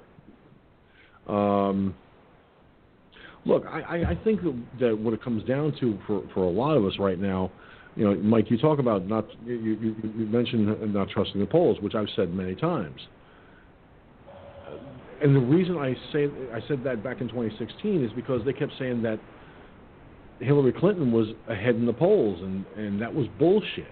I knew it. So I told people, ignore the polls. And I have a feeling it's the same thing again. It's another uh, another thing with the polls where they you know they're being manipulated. Okay. If I if I poll say 50 people and say 25 of the 50 are liberals and 25 are conservatives. And if I wanted to manipulate the numbers, I could turn around and manipulate the numbers where they favor the left and not the right. And I can manipulate the numbers in the opposite way too. Manip- favor the right over the left. When the mainstream media conducts these polls, that's when I doubt their, their, their credibility. Because let's say, because I've never been questioned for these polls. Have you? I mean, let's face the reality. I've never been polled. You, Mike, you said you've never been polled. A gunslinger, have you ever been contacted for a uh, a, a news poll, whether it was uh, CNN, CBS, uh, MSNBC, Fox News? I mean, Nope. has has any of have any of them ever called you and said, "We'd like to get your opinion on the following poll question"? Never had that, right? So How do we know that these that these polls are, are, are true and true, fair, and, and actually credible? We don't, and that's why I don't trust them, especially if it comes from the mainstream media. Right, and and I, found the story. It was a Gallup uh, poll, and uh, from from their from their website, and it's like story highlights: 38% currently approve of the job Donald Trump is doing as president. Record partisan gap: 91% of Republicans and only 2% of Democrats approving, and Trump job approval, rating is down among most demographic groups, which I I don't trust that last statement either. But that's neither. That's three. That's three different statements that I don't trust, and three three different three different statements, very different statements. You know, and none of those statements I, I trust. And this is Gallup. You know, so you know, so again, don't trust the polls this soon out, and don't trust them. You know, and and they know they know there are certain people that they know not to call. I think, like they know not okay. to call you, me, or gun. You know, or or Something people they like know us. not to call us. They they just don't. We just don't. We don't rate. Right. Okay. Right. Because we're not. Uh, we're we're not. We're the we're the average John Q. Publics. The three of us on this call Right. right now. We're of the average John Q. Publics. Let's say, for the sake of discussion, you're out walking around in town, okay, and you get this poll, this person who says, "I'm conducting a poll for on behalf of, of Fox News and Marist and Marist College," and they ask you their question. You give them their answer. You give the answer that you that you that you give the answer you give. If it doesn't jive with the rest of the uh, of the people, your answer doesn't fil- doesn't factor in. Mm-hmm. Now, I put in the in, in the Mixlr chat room uh, the following information from the Rasmussen uh, from the Rasmussen page. The Rasmussen reports daily pre- presidential tracking poll. Okay, for Tuesday shows that 45% of likely U.S. voters approve of President Trump's job performance. 53% disapprove. The latest figures include 32% who strongly approve of the job Trump is doing and 44% who strongly disapprove. This gives him a presidential approval index rating of minus 12. Now, Rasmussen has been doing this kind of stuff for decades. As much as I like Rasmussen, I will not follow their polls either. More, not so much for the same reason I, I give with the other polls, but solely because I feel that there are times when Rasmussen does tend to go askew. So, when it comes to polls, whether it's Rasmussen, Gallup, whoever, ignore the polls. Follow your own gut instincts, your gut feeling. If you feel that President Trump can still do the job to the best of his ability, then you come November, you vote for President Trump. And I'm, I know you're not going to like what I'm about to say, guys, but I'm going to say it anyway. But to be fair, if you feel in your heart that he has not lived up to expectations, or he is at least, or at the very least, has not done the very best to done, done the job to the best of his ability, then you vote for the other guy. The other guy being Joe Biden. Now, I will say this: polls notwithstanding, you look at what he, what President Trump has accomplished that has been positives to this country. You look at everything he's accomplished that has been in, that has benefited the American people. and you look at that and you say to yourself, how can we not vote for this man? He has proven time and again that he can get the job done. It may not be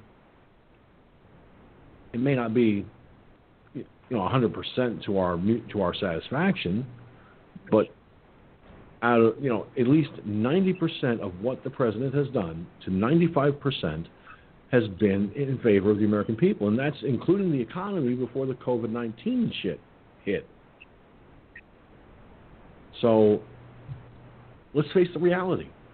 I'm voting Trump. I'm not voting for, for the person based on what poll tells me is in the lead. I'm voting because I see what the man has has accomplished, and I see what he is still trying to accomplish that benefits all of the American people. That's why I'm going to vote Trump. That's why my production company, Firefox News Online Productions, endorses President Trump for reelection. It's a simple matter of uh, uh, it's a simple matter of one plus one equaling equaling two. One man plus one good, solid objective for the American on behalf of the American people that benefits us equals two terms in office. Thus, my vote for reelection.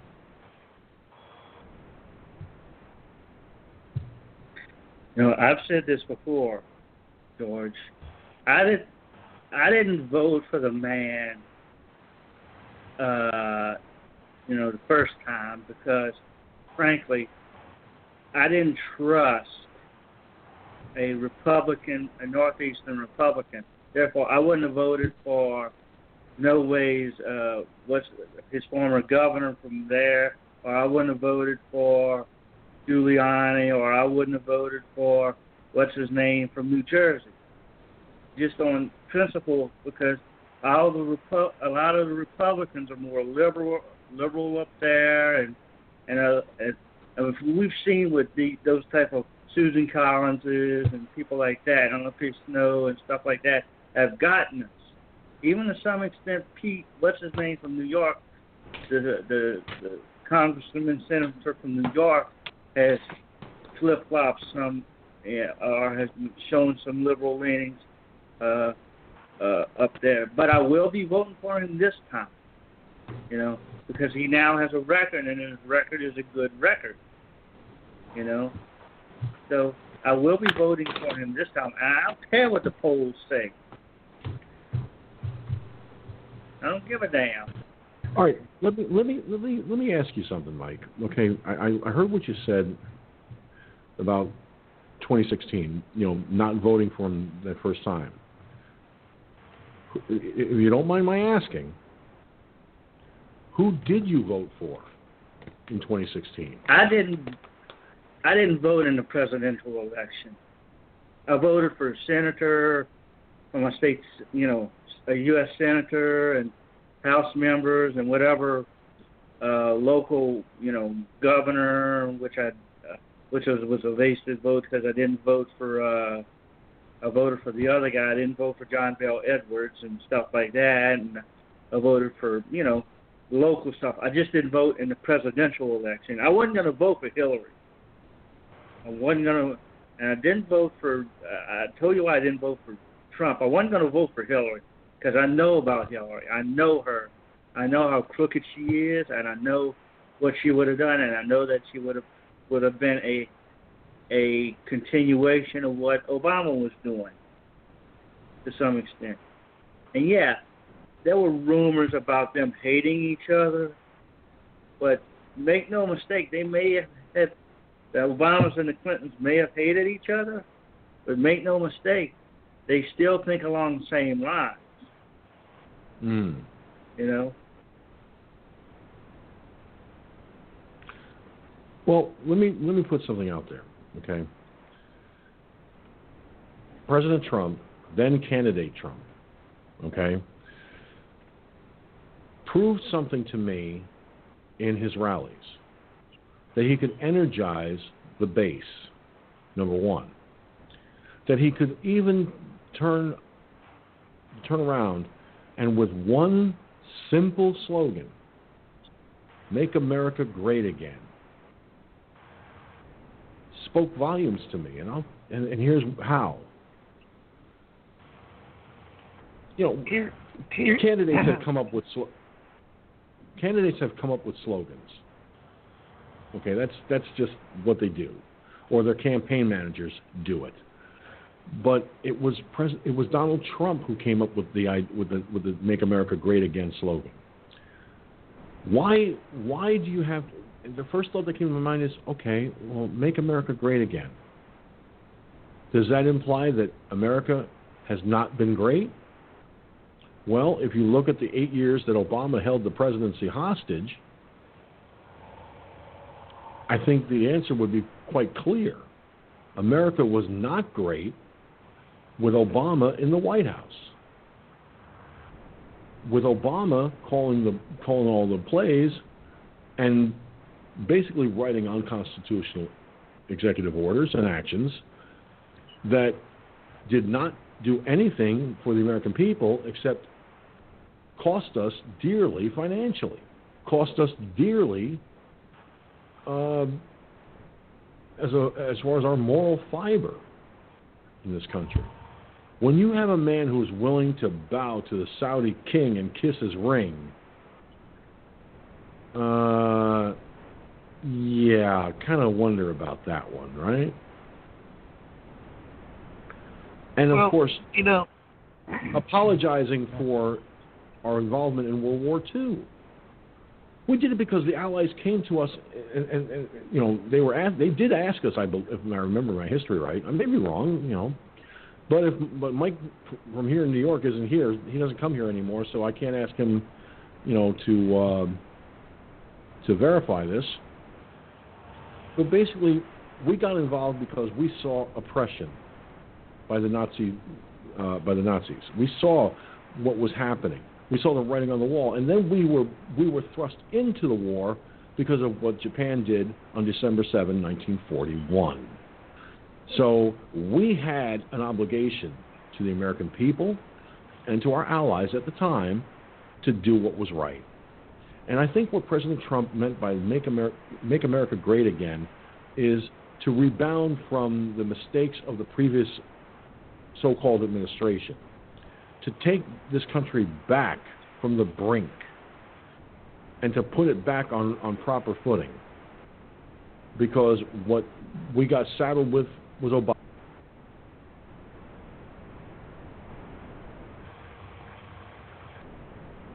Uh-oh. That's not that's not a presidential leader. That's a dictator. Right. So what what make America great again meant to me was rebuilding our country, reinforcing our military because don't forget Obama tore down our military. And also making sure that our economy starts bouncing back for the better and not continue draining for the worse. Trump was able to accomplish these things in very short order and record time.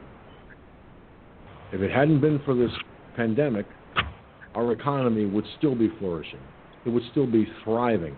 Well, now it's bouncing back. Yes, our economy is coming back. And I told you all, I said this.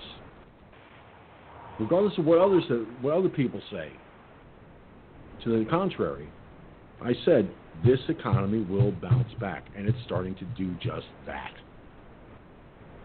It's slow, but it's happening. Gunslinger, you had, you had wanted to say something. Go ahead, pal.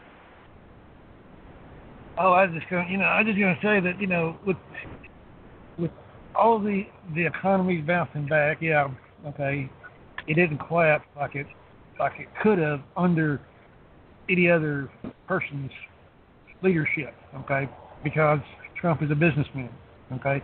He knows business. He knows how to create business, okay. Look at the empire that he's built by himself, okay. That's pretty damn good track business track record right there. And you can Mm-hmm. tell by the, by the that's why I voted for Trump in 2016. I could tell by the way he speaks, okay, that he's he's a leadership. He's he's the, he's the type that take the bull by the horns and take control of the situation. Okay, I was in business. I know business. Okay, small business, but it was still a business, electrical contracting business. Okay, so I can I know where he's coming from. Okay, of course, am I worth billions of dollars? Fuck no, I wouldn't be sitting here right now. I'd be with a blonde babe right now. Okay, but uh, you know, I could tell. You could tell that he's honest. You, you and me both, brother. yeah, you ain't. Maybe a maybe a whole damn harem full of blonde babes. That's better.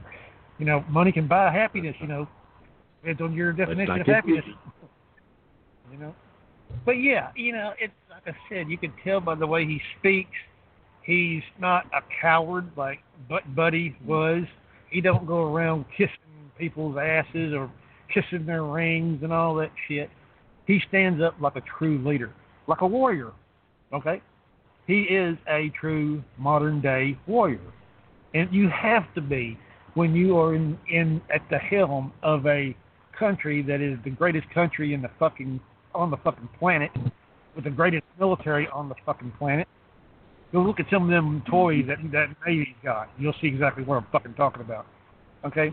Mm-hmm. You have to be. You cannot be a pussy. You cannot bow down to people because that shows weakness. That shows weakness. You ever heard the old expression, never bring a knife to a gunfight? Okay, so if you're going to bring a knife to a gunfight, you have shown weakness now. Because the other guy, he's got a gun. Okay? Just like I openly wear my gun. Okay? I'm not no Billy badass. But I want it, I want everybody to see that I've got a gun on, and you better not fuck with me or try to steal my shit, or it's going to be trouble. That's that's taking the horns by the taking the bull by the horns and riding it. I never rode a bull, thank God. Ooh, too rough for me. But you see my uh, point, though. Me either. that's what is. He's a true leader. You know, and that's the only thing you can have you think Hillary is a true leader? yeah, leader right down to fucking Primrose Path. Mm-hmm, sure. Oh, yeah, oh, she, she's a no. Wait a minute now. Hillary's a leader. She knew how she knew how to lead everybody to death and destruction. She knew how to how to lead everybody to the toilet so they could go barf their heads off after she spoke. Mm-hmm. So yeah, she was a leader of sorts. And I look, guess. maybe you know, maybe I should have given him the benefit of the doubt because I mean, as I've said, I was I was kind of painting with a broad brush when I said when I said what I said because I was talking about any politician from any politician with the R behind his name from the Northeast. All right, you know, and and that's what I was saying. But I put it to you this way: he was remember, uh, part of Make America Great Again was uh, part of it was not just what Obama did, getting rid of what Obama did, but basically getting rid of what Clinton did with NAFTA and GATT. Because remember, he was on, he was all over NAFTA since he got. It was Trump, the president. You know,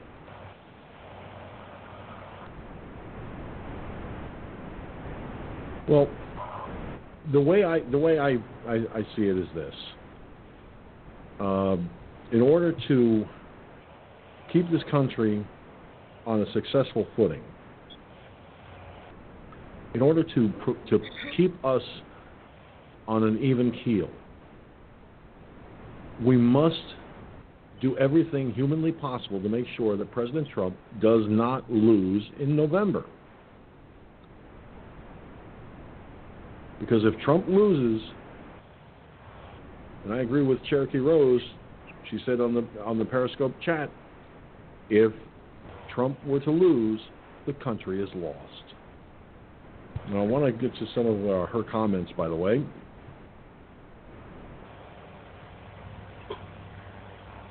Uh, I'm, I'm, I'm assuming based on this one comment here, uh, in regards to the squad, if I'm, if I'm correct in my assumption. They want to destroy America as we know it. And I would agree. Obama hated America. That's putting it mildly.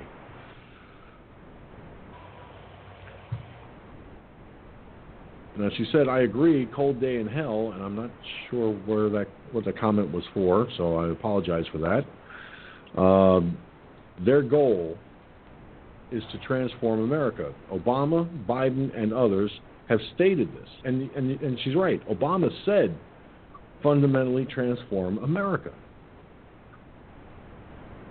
Transform it into what? Was what we were kind of trying to figure out. A communist socialist dictatorship. That's what that's what it appears to me to be. Their direction is going. Look at what uh, the squad wants to do with with uh, defunding police and federal agencies. It's you know it's not a it's not rocket science what they want to do with that.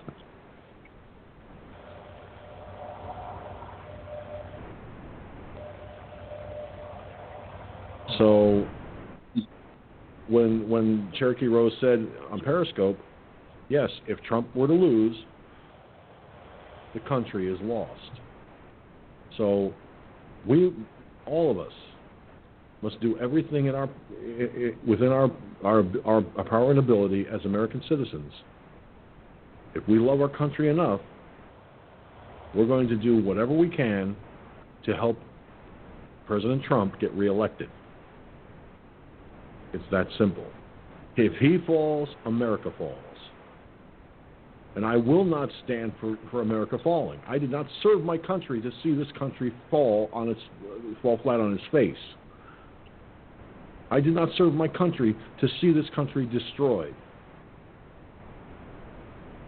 I swore as a soldier to defend this country against all enemies, both foreign and domestic. And you know what? I still stand by my soldier's oath. I still stand by that credo because it's if if if if, America falls, we're all in big trouble.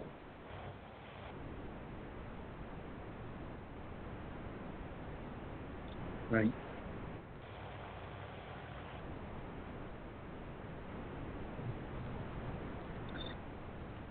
So hmm.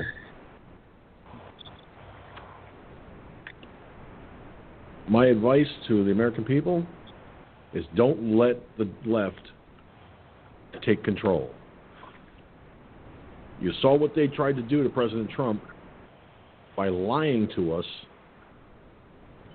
Can you afford to, to, to can you can can you actually say with with a straight face we can afford to lose the White House to Democrats who seek to destroy everything that this country stands for with lies and and, and, and total insanity.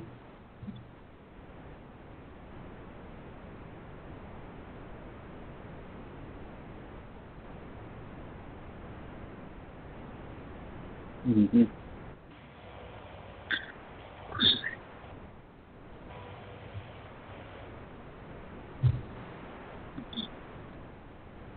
I don't know. Maybe it's just me, but I want my country to, to be the best above the rest.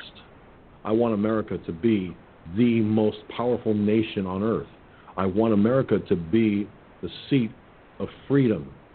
I want our republic to be what the founding fathers envisioned America to be, and that is a free country. Not something that you know that I don't recognize.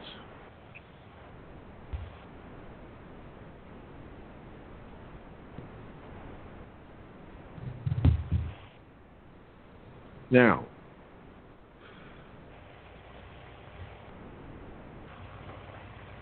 there was uh, an article that um, Gunslinger had, had mentioned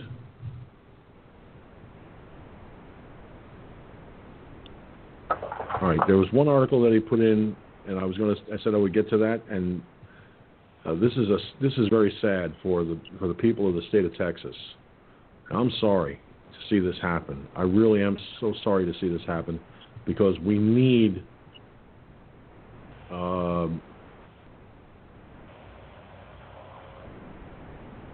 and sure enough, I can't look at it because I have to sign up for their free newsletter or something. So it's I can't even read the article.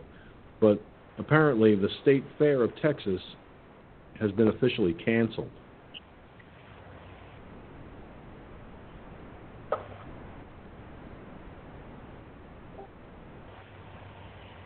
And that's sad because, you know, if I if I heard right, and Gunslinger, correct me if I'm wrong, but the the state fair in Texas is one of the largest affairs of the year for the state of Texas. It's one of the the most uh, the most the most uh, the most uh, it's one of the largest uh, events of the summer. It uh, and to see I that, haven't been to see that you know just to see that that happen is is, is unfortunate. Yeah, it's um, I haven't been to the state fair in years. Only I'm about 24 miles from it. um, it's there's I think I read on that article that it's almost a million people come to the state fair. It's open for well, this was it would be open for a month. Okay, almost a million people, and 500 million dollars in the economy of Dallas and the surrounding areas. So boy, they took a blow. Let me tell you. I mean, imagine losing. I think I'd cry if I lost 500 million something dollars. Okay, and that's just not just not the food vendors and the new cars. You know, they they have everything out there. Just I don't know if New York has a state fair, but I mean they got everything. Uh, name it, they got it at the state fair. Good. Well, I, I don't know. I don't think New York's had a state fair in a very long, long time. I mean, um, I think the. I, I don't think they've. I don't even know if they've ever had one, to my knowledge. Uh, I know that uh, we had the World's Fair at one time because um, we had the World's Fair. I, I forget when that was, but I think I was a, I was very little. It was in the late '60s, I think and um, beyond that, I don't think we've had a state fair, but we've had uh, county fairs throughout the country, you know, throughout the state of New York. Um, the Dutchess County Fair, where, you know, in the county I live in, uh, I believe that's also been canceled as a result of the COVID 19 business. So it, it's unfortunate, but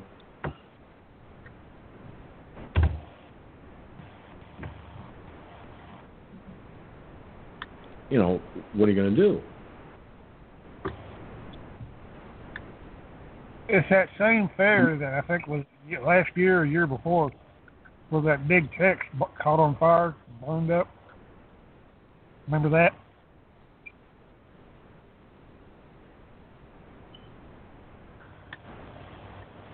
Yep. Say that again. There's this big uh, uh, the State Fair of Texas. It's um, it's a huge cowboy. Okay, that thing's probably about 70 feet tall, and it greets the, the people when it comes into the state fair. Well, about a year or two ago, it caught on fire. It burnt to the ground. Big Tex, Big Tex, named Big Tex. Right.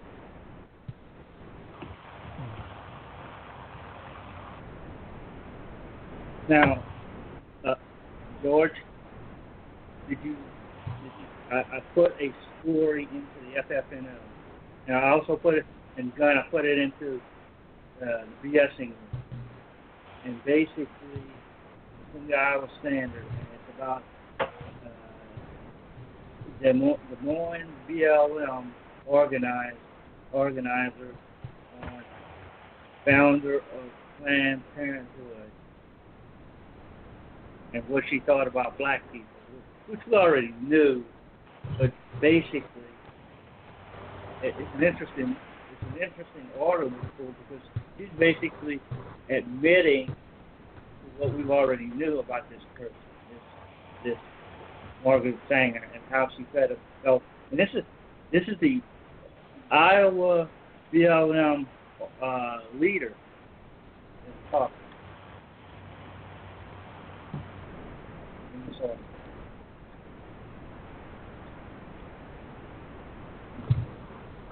Okay, uh, looking at this, uh, the headline reads Des Moines BLM organizer on founder of Planned Parenthood.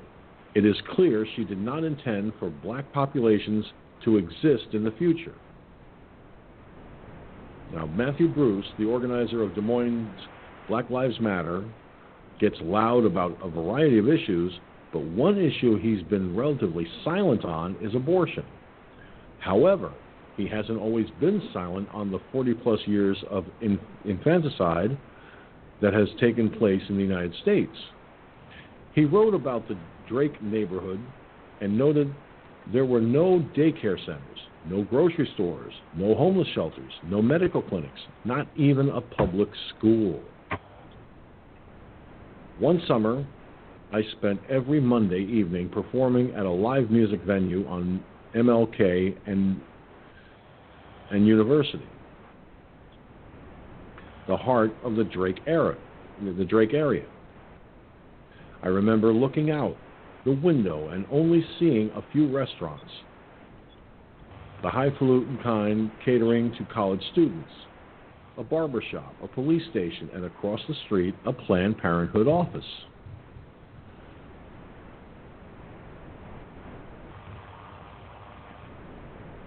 Bruce noted that the abortion debate is complicated for radical black voices because institutions such as Planned Parenthood are mired in a racist and classist history.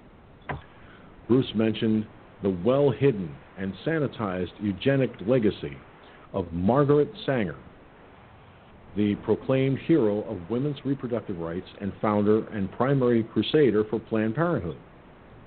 One of the great American crimes against humanity is the revision of racist and classist histories for the sole purpose of making it more comfortable for us to live with the results, and no other single legacy epitomizes this practice than the legacy of Margaret Sanger and the, and the role she played in progressing genocidal beliefs and practices, he wrote. Bruce defined eugenics as a philosophical and political movement sponsored by elite whites. He said it focuses on eradicating unwanted populations such as blacks, the poor, and the disabled. Sanger, Bruce wrote, was a proud and vociferous advocate for eugenics.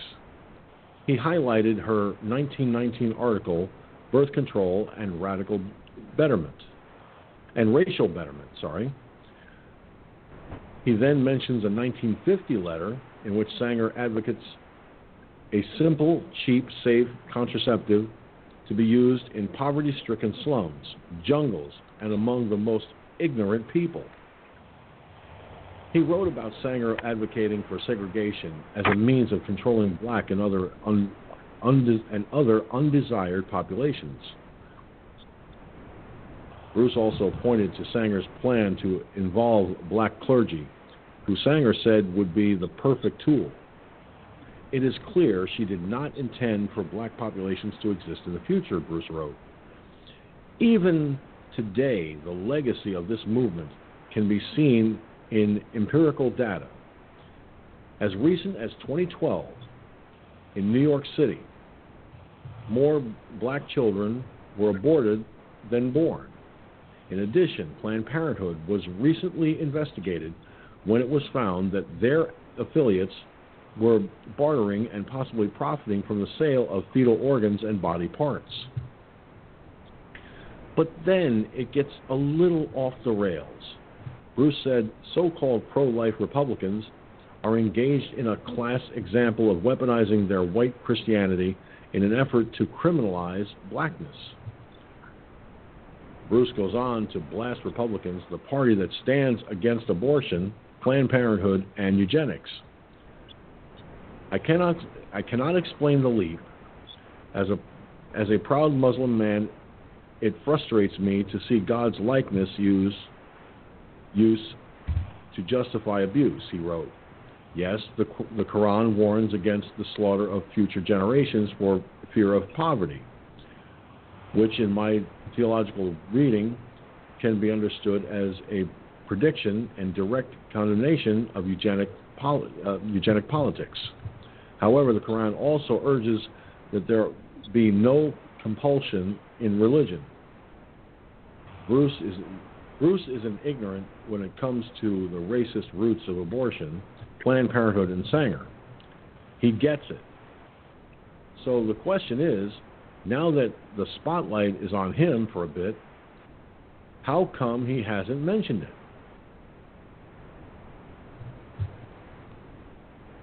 Okay, first of all, it's it's more than likely that if he did mention it, okay, let's bear in mind there's there's there's a lot of questionable comments by this by him and by Sanger. Mm-hmm. Let me point something out. Abortion.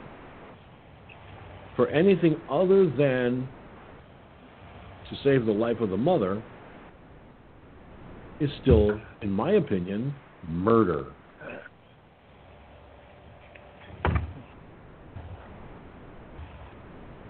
Okay? It Well, should not be here's what- used to control populations. Go ahead, Gunslinger. I was to say, this doesn't make any sense that, you know, all this rioting and all this protest over on all this stuff over one man, one black man. Okay, sure, the the, the cop murdered him. Okay, there ain't no doubt about that. But look at, like you said, Planned Parenthood that has killed hundreds of thousands of black babies, including white ones too. Okay, there's why? Where's the outrage in that? Why ain't these dumb bastards going out and protesting uh, Planned Parenthood? Huh? That's what I can't figure out. You had the death of one person, okay, that's tragic, okay, but yet you've got the death of hundreds of thousands of your own fucking race, okay? Don't hear a fucking thing about it. Don't even make the fucking news. Don't even do nothing. But yet it goes on right under their fucking noses, and they don't. What is it? Are they that stupid and they don't understand it? You tell me. Because there's some problem somewhere. Something's not make, making sense in that in that uh, mathematical equation there. Go ahead. Well, I think the, the, the irony in this, and there is that, you know, abortions happen regardless of whether it's a black child, a white child, a Hispanic child, an Asian child. Abortions are performed almost on a regular basis in America today. But the problem I have with it, the really big problem I have with it, is it's used more so than ever before, and I I fear it may be for population control, regardless of race. You follow what I'm saying? I have a feeling Yeah. it is more uh, uh, more of a population control than anything else. For that, what you just said, maybe the coronavirus is a population control. Look how many people it's killed so far. What's the difference between that and abortion? I mean, when you when you're dead, you're dead, right? Whatever got you. Okay. So, uh, you know, these people are evil. Which was one of them said? I think it was which one it was, one of the damn billionaires or whatever. He said, "Well, I, if I could come back, I'd come back as a virus and kill half the population." Wow. Eugenics? Uh-huh. So yeah, they in their mind, this ruling elite, they want the world's population down to 500 million. Okay, like it is. Well, there's 7.8 billion people in the world, according to their numbers. That's a lot of people would have to die to get it down to 500 million. Okay, wow. And these people are just sick enough to do it. Go ahead.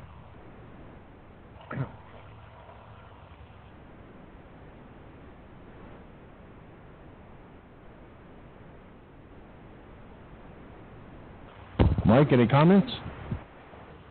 Uh, no. Go on.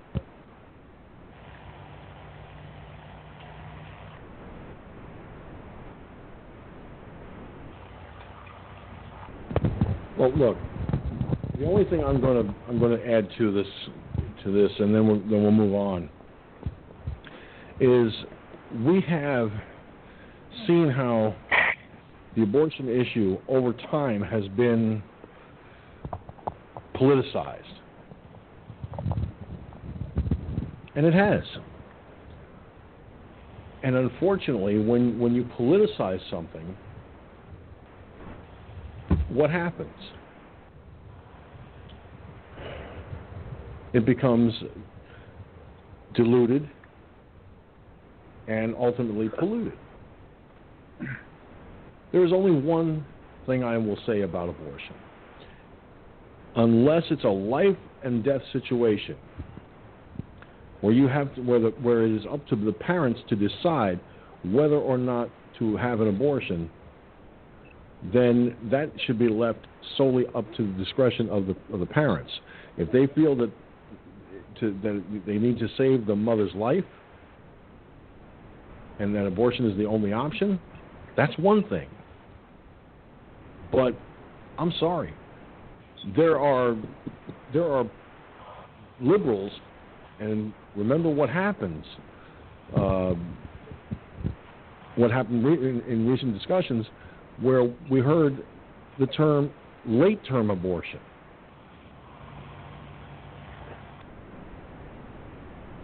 In other words, where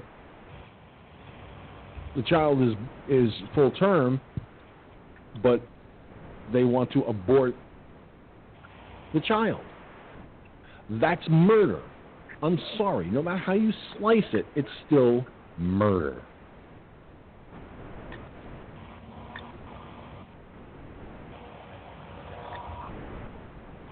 And I cannot, Right, and- in good conscience, sit here and not say something about that.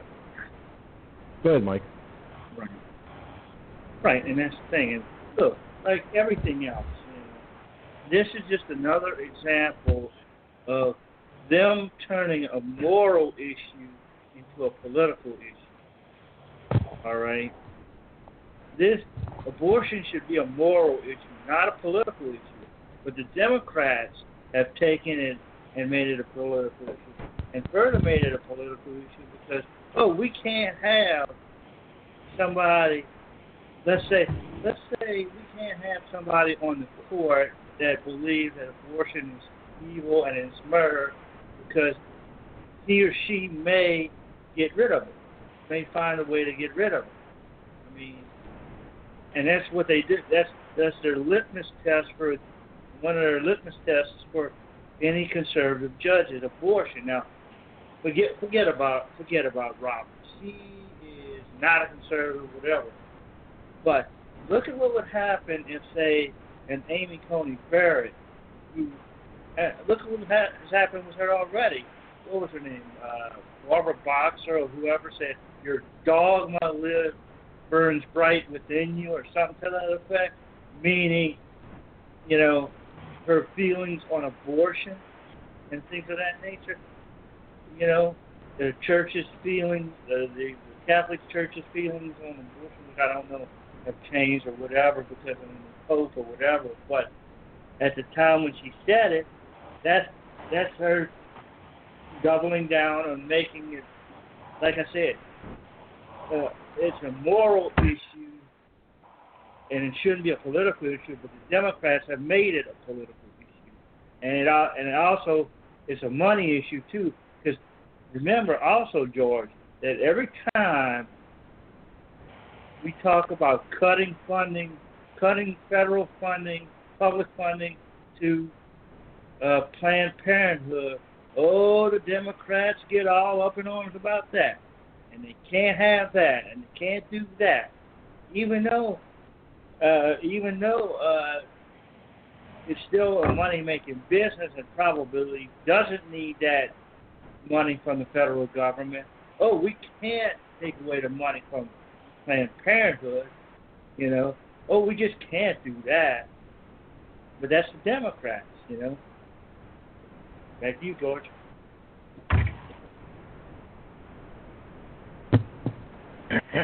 Well, between you, me, and the four winds, this issue is not going to go away.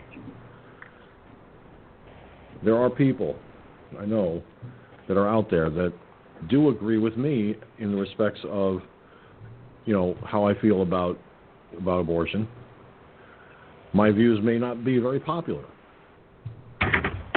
with others, but the bottom line is, you know, when it comes to abortion, I cannot, in good conscience, I cannot, in good conscience, sit here and say uh, that abortion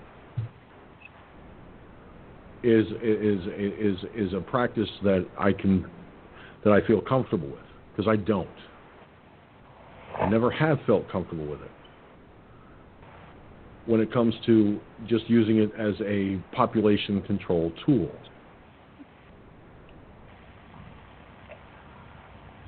Imagine, if you will,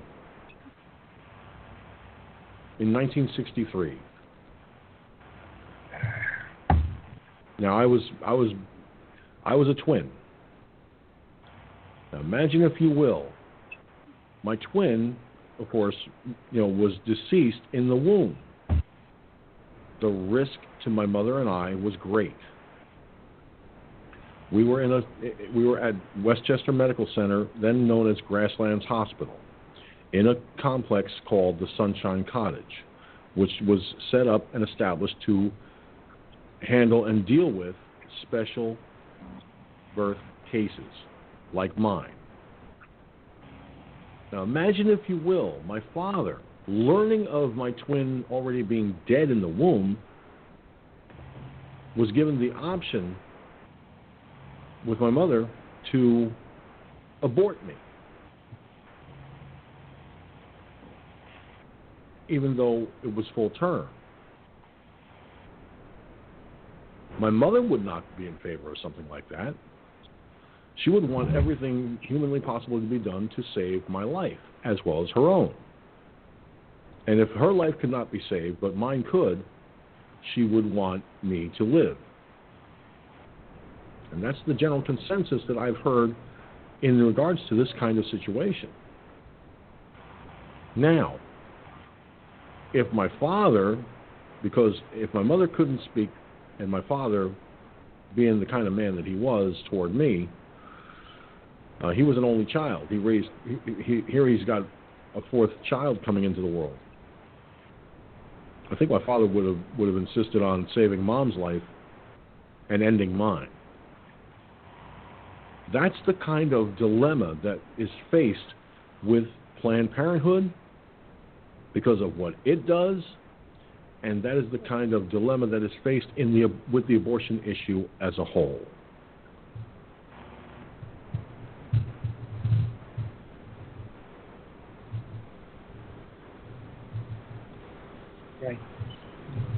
Now, having said that, I think we can safely move on from the abortion issue because there's not much more that can really be said about it. All right? So now,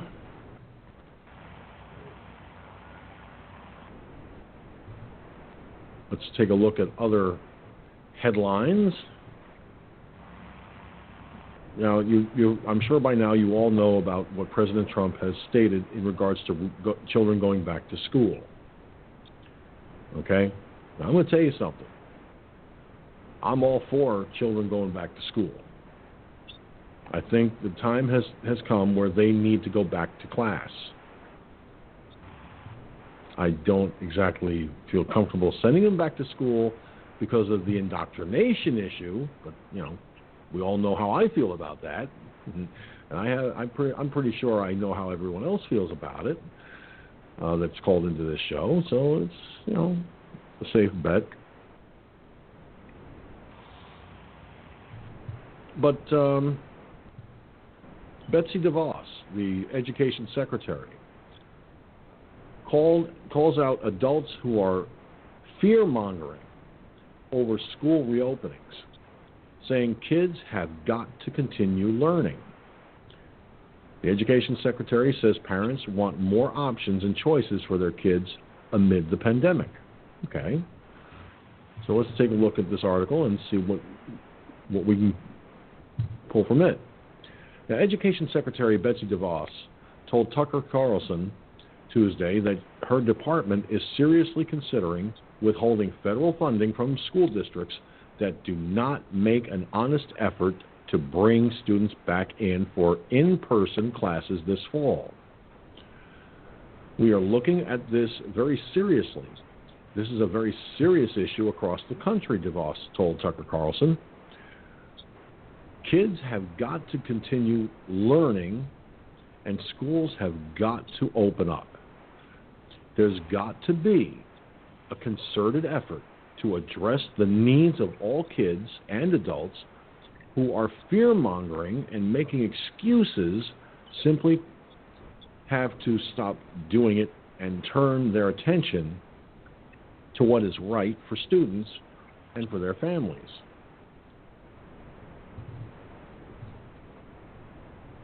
Later in the interview, DeVos told Carlson that if nothing else, this whole coronavirus has made more and more parents aware of what's going on in their own children's schools or what isn't going on.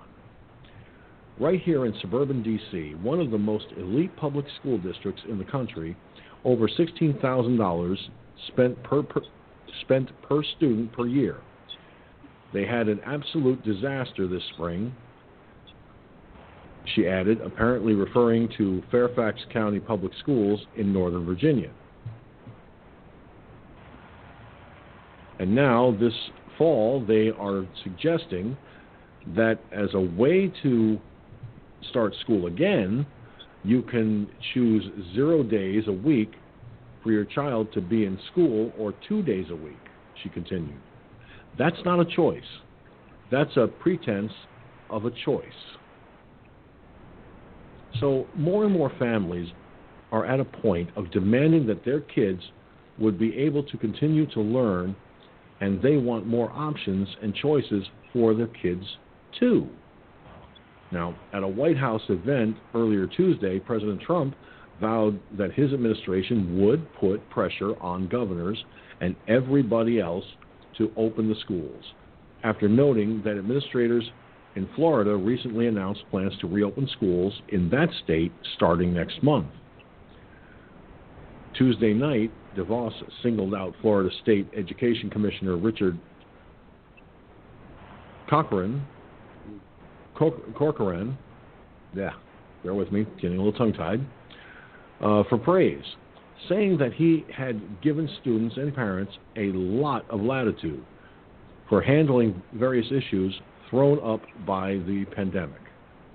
What the president and all of those at a roundtable today made very clear is the expectation that kids have to have got to continue their learning.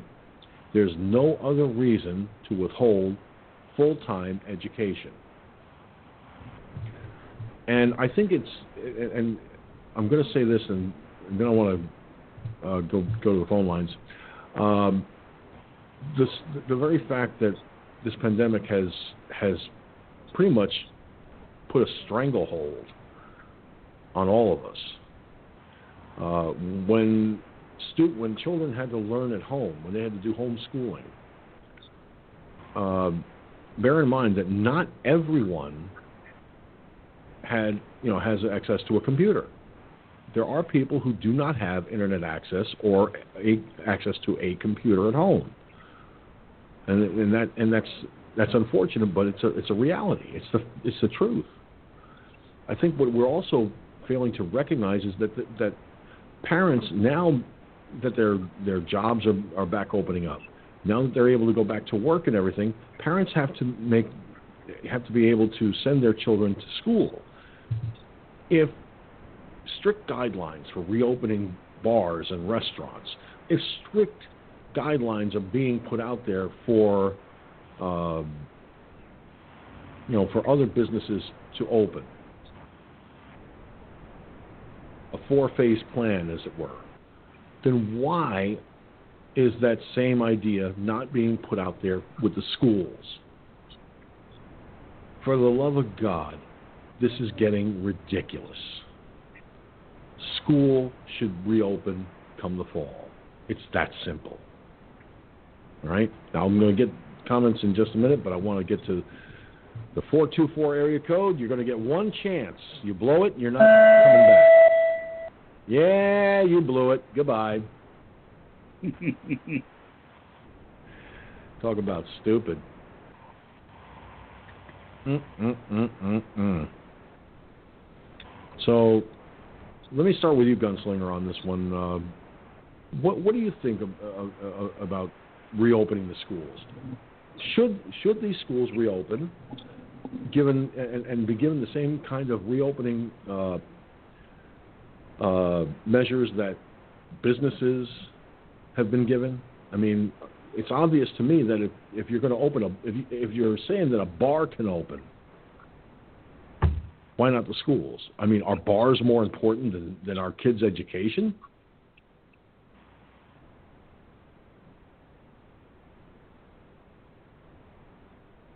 Gun?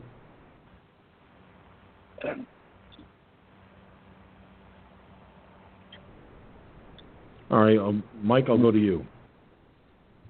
Yeah, you're right. The uh, education is very, very important. You know, and by doing this, and look, again, I've said it before. The, the even with the,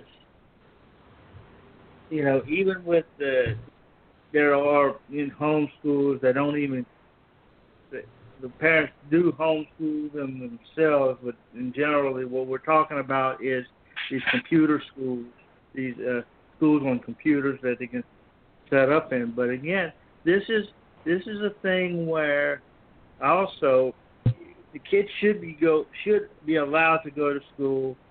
You know, if they have to have a mask, they have to have a mask. Whatever, I don't know. I mean, I mean, yeah, it's starting to it started it started to hit the younger folks. But again, right now it's been such a negligible amount of young, younger folks that it's been hitting that will it matter in the fall?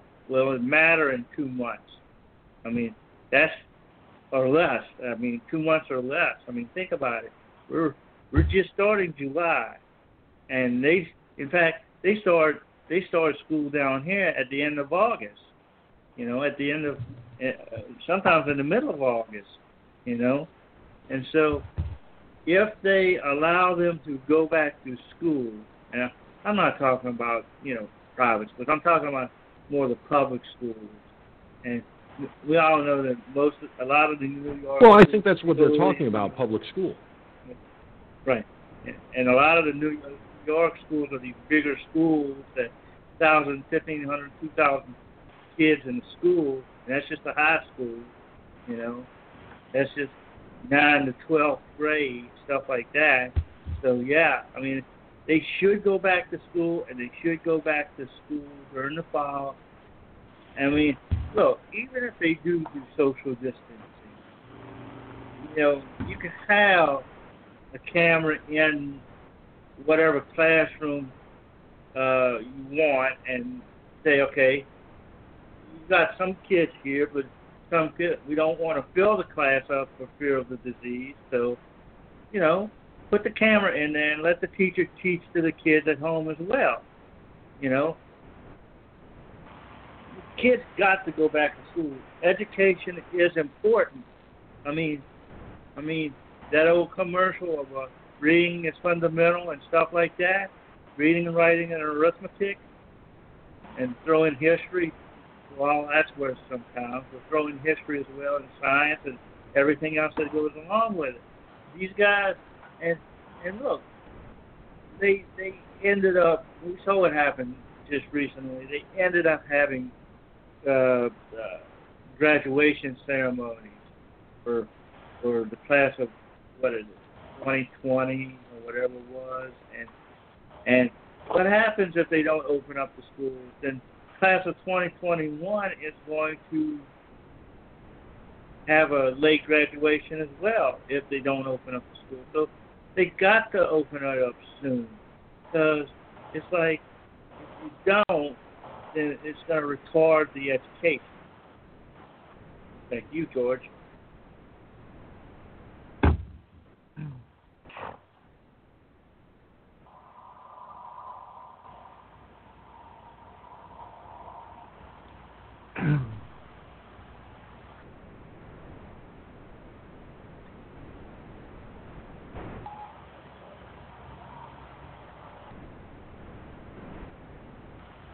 Anybody there? Hey, hello.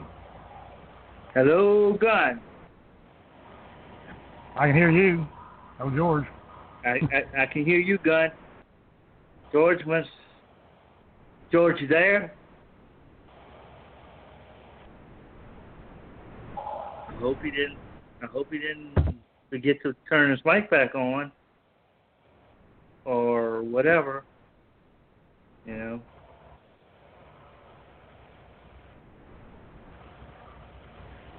Well, until he gets back here, I guess if you're talking about reopening the schools, well, yeah, you're gonna have to. Okay, you're just gonna have to bite the bullet and and, and do it. Okay. Um, the ki- the kids are gonna have if they get it, they got a whole lot better chance of beating it than we do because they're younger. Okay. I'm sorry to say, you know, our age, if we get it, it, could get us. Okay, so it really doesn't matter now. Okay, I wouldn't say yeah, I'd say it really doesn't really matter that much now because I would still keep up the social distance, distancing and all that stuff, and the mask just to just just to make sure. I know I'm going to. I mean, I don't go anywhere to, you know, to be out maybe down to Walmart once in a while here and there. That's that's about it. Then I have the mask on and you know, spray the damn cart down and disinfect and all that shit. Because if I get it, it could get me. I'm 56 years old with you know respiratory problems, you know asthma, uh, allergies, and you put that on top of that, sheesh, the outcome wouldn't be very good. Let's put it that way. Right. George, you back? yeah, George. Wow. I mean, we're still we're still on the call, so uh, you must be having some difficulties. I don't know. But anyway, yeah, you're right. Uh, you know, I I don't get out at all hardly. If I do at all, so I've only to maybe go to church or whatever, and I don't I don't even bother wearing a mask to church. Of course, it's a small church and all that stuff, but that's neither here nor there. You know, I I just feel like it, a lot of this stuff. Uh, this is this, not not the not not the coronavirus per se, but everything that's around it is bullshit. Coronavirus is real, but everything around it is bullshit. You know, wear a mask, don't wear a mask. Now you got to wear a mask. You know, uh, social distancing, no social distancing, social distancing. Well, what the? But then again, you go, you see all these rioters, and they're not wearing masks, and they're not social distancing. So it's all bullcrap. You know. it's obviously something, but you know, as the old saying goes, there, I'm I'm not saying that there is not a coronavirus. Yes, there is. Okay. Um, I'm still going to wear a mask. I'm I'm not going. I'm like I said, I'm not going to risk. It. Okay. It's the same thing if I if I I carry my gun around here. Am I going to carry my gun without no bullets in it? Fuck no. You know, what good is that? Okay. Oh, see, it's re- oh look at this pretty gun, but it ain't got no bullets in it. Yeah, right. What good is that? You know, so at least the bullets are in there. At least I, it's for a peace of mind anyway that the bullets are in my gun. I know they're in there because I put them in there. Uh, so same thing with the mask. Uh, why not? I mean, I mean, if you're stupid and you want to, you want to take a risk of, of getting that stuff, hey, go go for it. Okay, go for it. Okay, but the smart people going to use a little precaution and say, hmm, well, you know, maybe you know, I mean, I don't know. I mean, it's just fifty one way, fifty the other way, I guess. Right, and and and the problem with the masks is not that we should or shouldn't be wearing them. Is if these we get these states that mandate the mask, there are going to be people that say, "Well, fuck you, I'm not going to wear it." Just because, yeah. what are you going to do to me? You know, fuck Yeah. you, I'm not going to wear Yeah, it. what You do know, yeah. What are you going to do? Uh, fine them? Put them in jail? Yeah. Fuck you too. You think you're going to arrest me for not wearing a goddamn mask? You, you fucking crazy. This is America. This ain't no goddamn. This is not China where they can tell them, well, you uh, wear your mask, uh, we shoot you in the back of the head. Yeah, mm, yeah, sure, right. And George Oh. said, George said he heard you on BTR, but I did not hear myself. I have to call back in on the host line. Be right back. Keep talking. okay. Right, and that's the thing. I mean, we, we're seeing some of these states mandating, and some of these cities mandating mask wearing, and that's the first. That's the first place we're going to see this "fuck you," uh, uh, you know, attitude is in these. Oh, you're going to tell me I'm going to wear a mask? Well, fuck you. What are you going to do to me? Huh? Especially if they try it in New York City. I mean, are you going to try and fine them? Okay, fuck you, I'm not paying a fine. Are you going to try and put me in jail? Or are you already letting people out, letting murderers out of jail, right? So, fuck you. Uh, you know? guys, can you hear me? You And now- now. Yeah, I can't even call back in on the host line because technically I'm already called in on the host line, and I got my audio zapped on the host line, so I had to call in as a guest on my own show. Oh, wow. So I couldn't hear anything you guys were talking about. You couldn't hear me, and I went over to the clip computer to put to put on Blog Talk Radio, and I heard you guys talking away, and it's like, oh shit. Because when I saw Mike, you had said, George, you there? I'm like, oh no, no, no, not tonight, not this, not now. Well, I mean, look, if you wanna, if you wanna uh, cut off Blog Talk Radio, and we can Skype. We can go on Skype and do the show, the rest of the show there. We can do that if you want. I mean, if you're gonna have trouble with Skype now, I mean, you're gonna have trouble with BTR.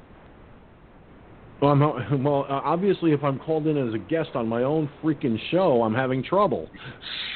Yeah, yeah, really. And what's funny is I called in using my Skype service. And I'm called in again with my Skype service. Go figure. Go. So for right now, everything is working, at least in part. I'm not going to get nervous. Uh, but I'll tell you what I will do, and I'll make the announcement right now. We will do that. I want to try and hold on for at least another uh, just over 17 minutes with Blog Talk Radio, so at least to uh, give that full opportunity to kind of get most of it. But folks, after I disconnect with Blog Talk Radio, uh, which will happen in approximately 17 and a half minutes, uh, you can pick up the rest of this broadcast by going to facebook.com slash ffnoibn. Again, that's facebook.com slash ffnoibn. Uh, that's where you'll find the links to the live broadcast, by the way. But you go there, and for July 7,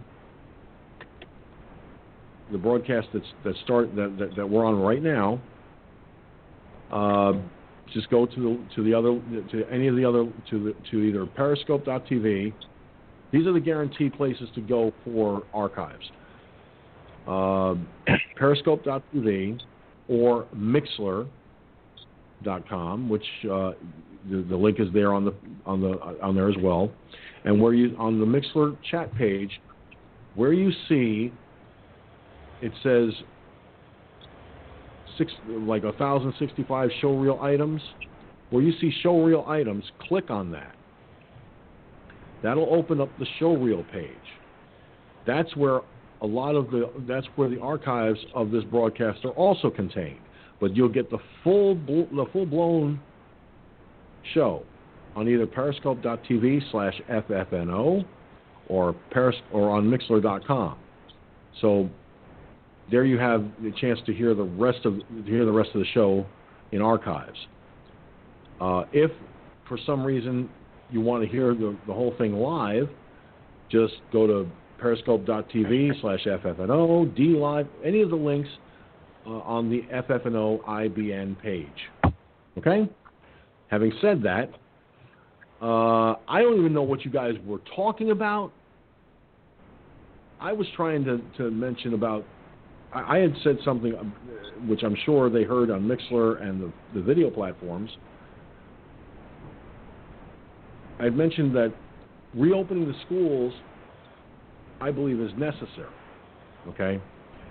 Uh, if they can open up a bar, if they can open up a restaurant and any and other businesses with social distancing and mask wearing and so forth, what's wrong with opening up the schools in that fashion? And they can even use Zoom. And I think Mike, you had before I, I lost audio with everybody on Blog Talk Radio uh, the the school systems can utilize Zoom and still reopen the classrooms and have the social distancing practiced in the classroom with the masks and everything, and have a computer set up on Zoom for school work to be done on Zoom. Okay? And what they can do is the teacher can have that computer right there on the desk with her. Have a have a flat screen TV on the, mounted on the wall so that the students can see their fellow classmates. Okay? And do what's called a dual screen. I think that's what they call it. Where the teacher sees the other students on the screen in front of her, the big screen is up on the wall, and then she can use that.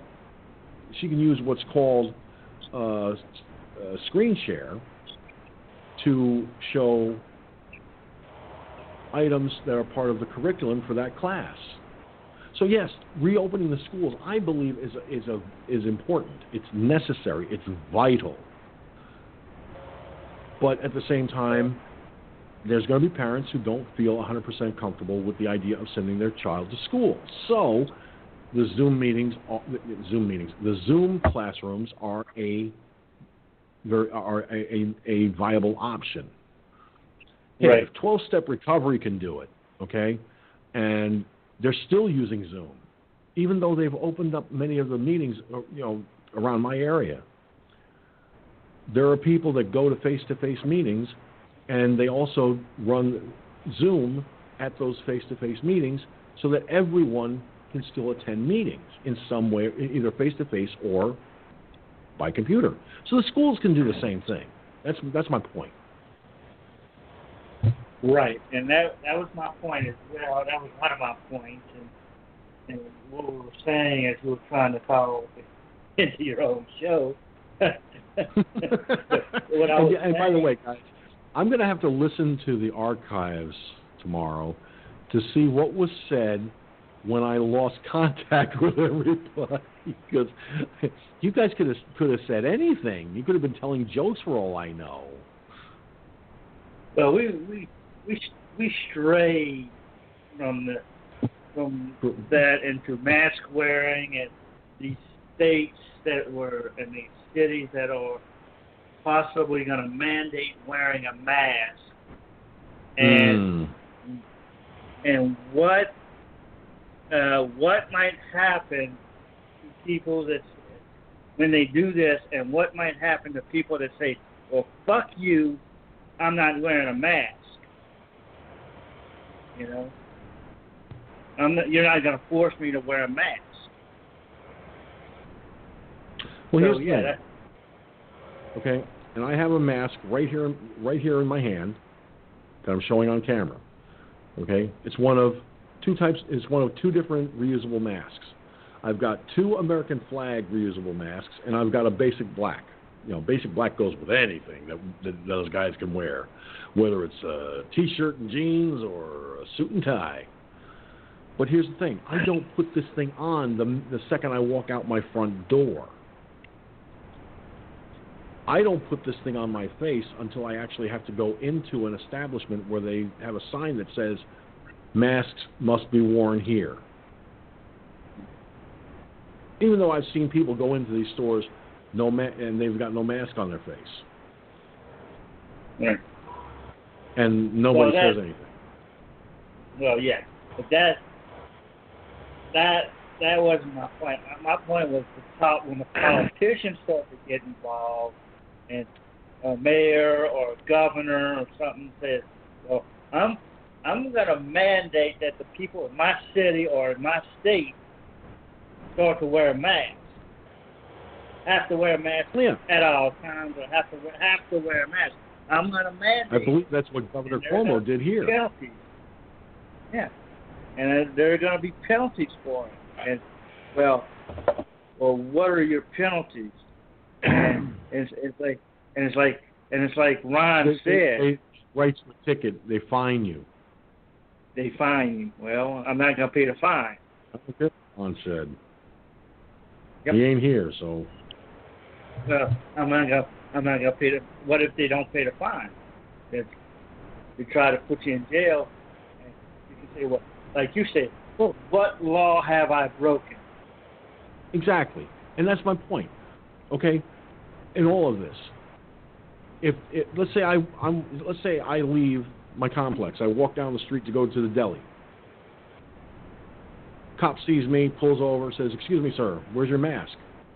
And I have it in my pocket. He says, "Why?" And if he says to me, "Why aren't you wearing it?" I said, "Because I'm not going to put it on until I actually have to go in the store. There's nobody around, on out here on the side on the sidewalk for probably a mile at best."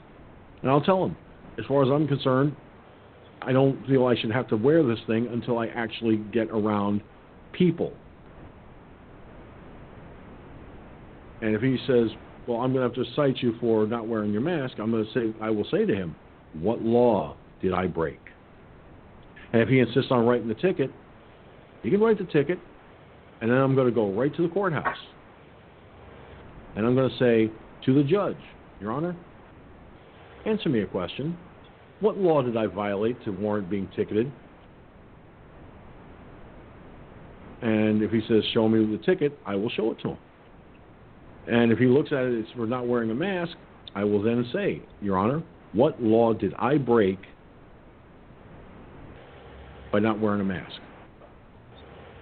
And if the and the only thing the judge can say at that point is you didn't, he would have to throw the ticket out.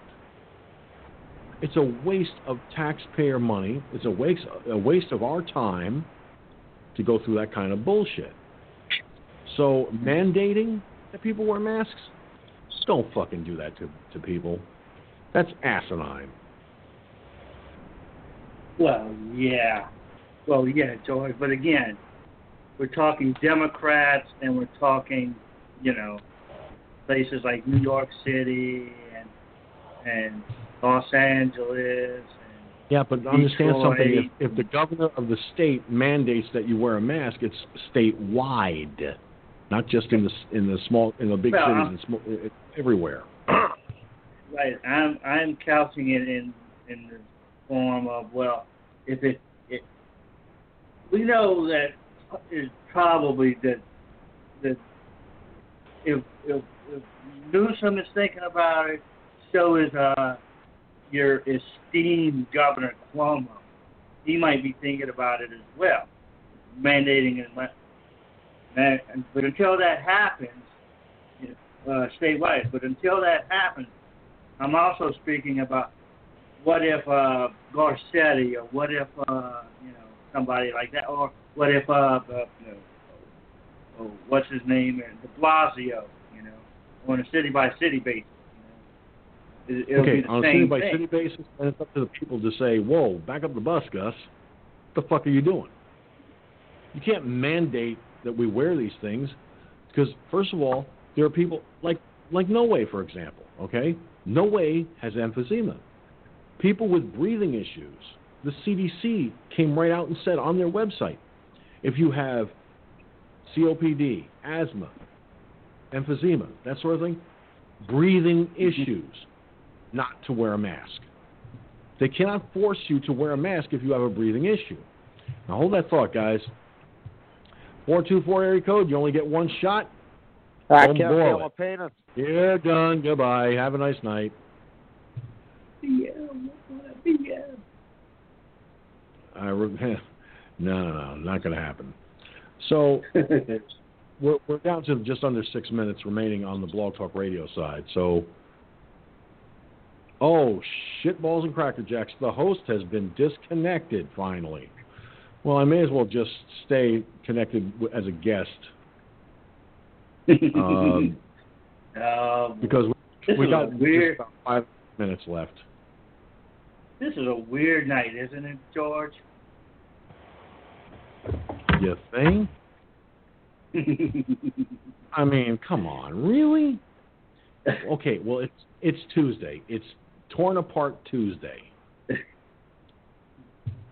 When when when when my audio kicked out as a, as the host of the show, I ended up getting torn apart.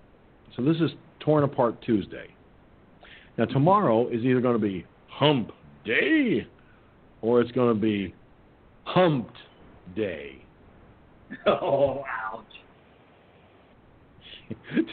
we'll see how that day goes.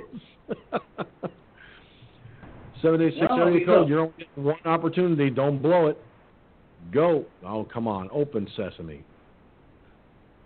How bad is your asshole? You're done. Goodbye, asswipe. Uh, message to trolls. Fuck you. And the horse you rode in on. You're not getting anywhere. Notice how you get cut off at the knees. So stop trying. You're better off.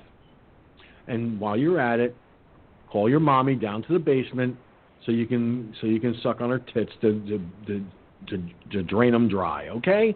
Because that's what you need. You need to you, you need you, believe me, that's what you need. Anyway, uh, four minutes remaining on the Blog Talk Radio side. So I don't know. Maybe it's just Yeah, I me, mean- but you know, when we get what we're saying, what we're talking about, maybe it's just me, but I think that what we what we see happening uh, with with states mandating, like the governor uh, mandated, the governor Cuomo mandated that we wear masks. Okay, fine. You want to mandate that we wear masks. Uh, what are you going to do about people with breathing issues? Yep. Tell them they have to wear a mask. You want to kill them? That's that's that's what you'll end up doing. So please, explain to me how wearing a mask is going to help someone. And by the way, I feel sorry for the people who have to wear a mask eight, nine, ten hours a day. I really feel bad for those folks. Right. I mean, I do. I do too.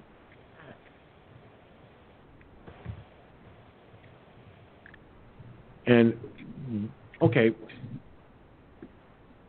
now me, I have to. That means if I have to wear a mask all the time, constantly, I have to keep. I can't grow a beard because when I grow a beard, the mask slides up my face. I either end up eating it or inhaling it through the nose. Okay, I'm not joking either. I'm dead serious. My I I, sh- I had to shave this morning because I I had to wear that mask because that mask starts sliding up like this, and if it curls up under my nose, then it's, it's then I sound like I've I've got a nasal problem. If it doesn't curl up under my nose, it's going into my mouth, and I'm I sound like mumbles from Dick Tracy.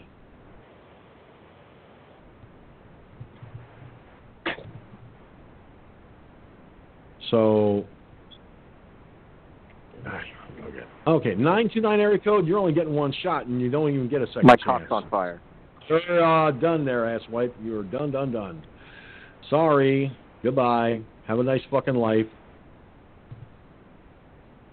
Be sure to be sure to tell your your mom I said, you know, that you're that you're a good little troll. Then and then you can go and suck her tits for a week. Okay? So go suck your mommy's titties for for the next week and be happy. Fuckheads. God, I just love it when stupid come, comes through. Well, we've got about in three, two, one, now one minute left on Blog Talk Radio, and then we will go. I will switch off of Blog Talk Radio and remain on the other platforms, where I will bring in my my callers via Skype, those who are on my Skype list. So if you're on my Skype list and you want to join in, let me know in the Mixlr chat and so forth, and I will bring you on. Of course, I already have uh, Gunslinger and Mike that will be joining me in, at that point, so there you have it. All right.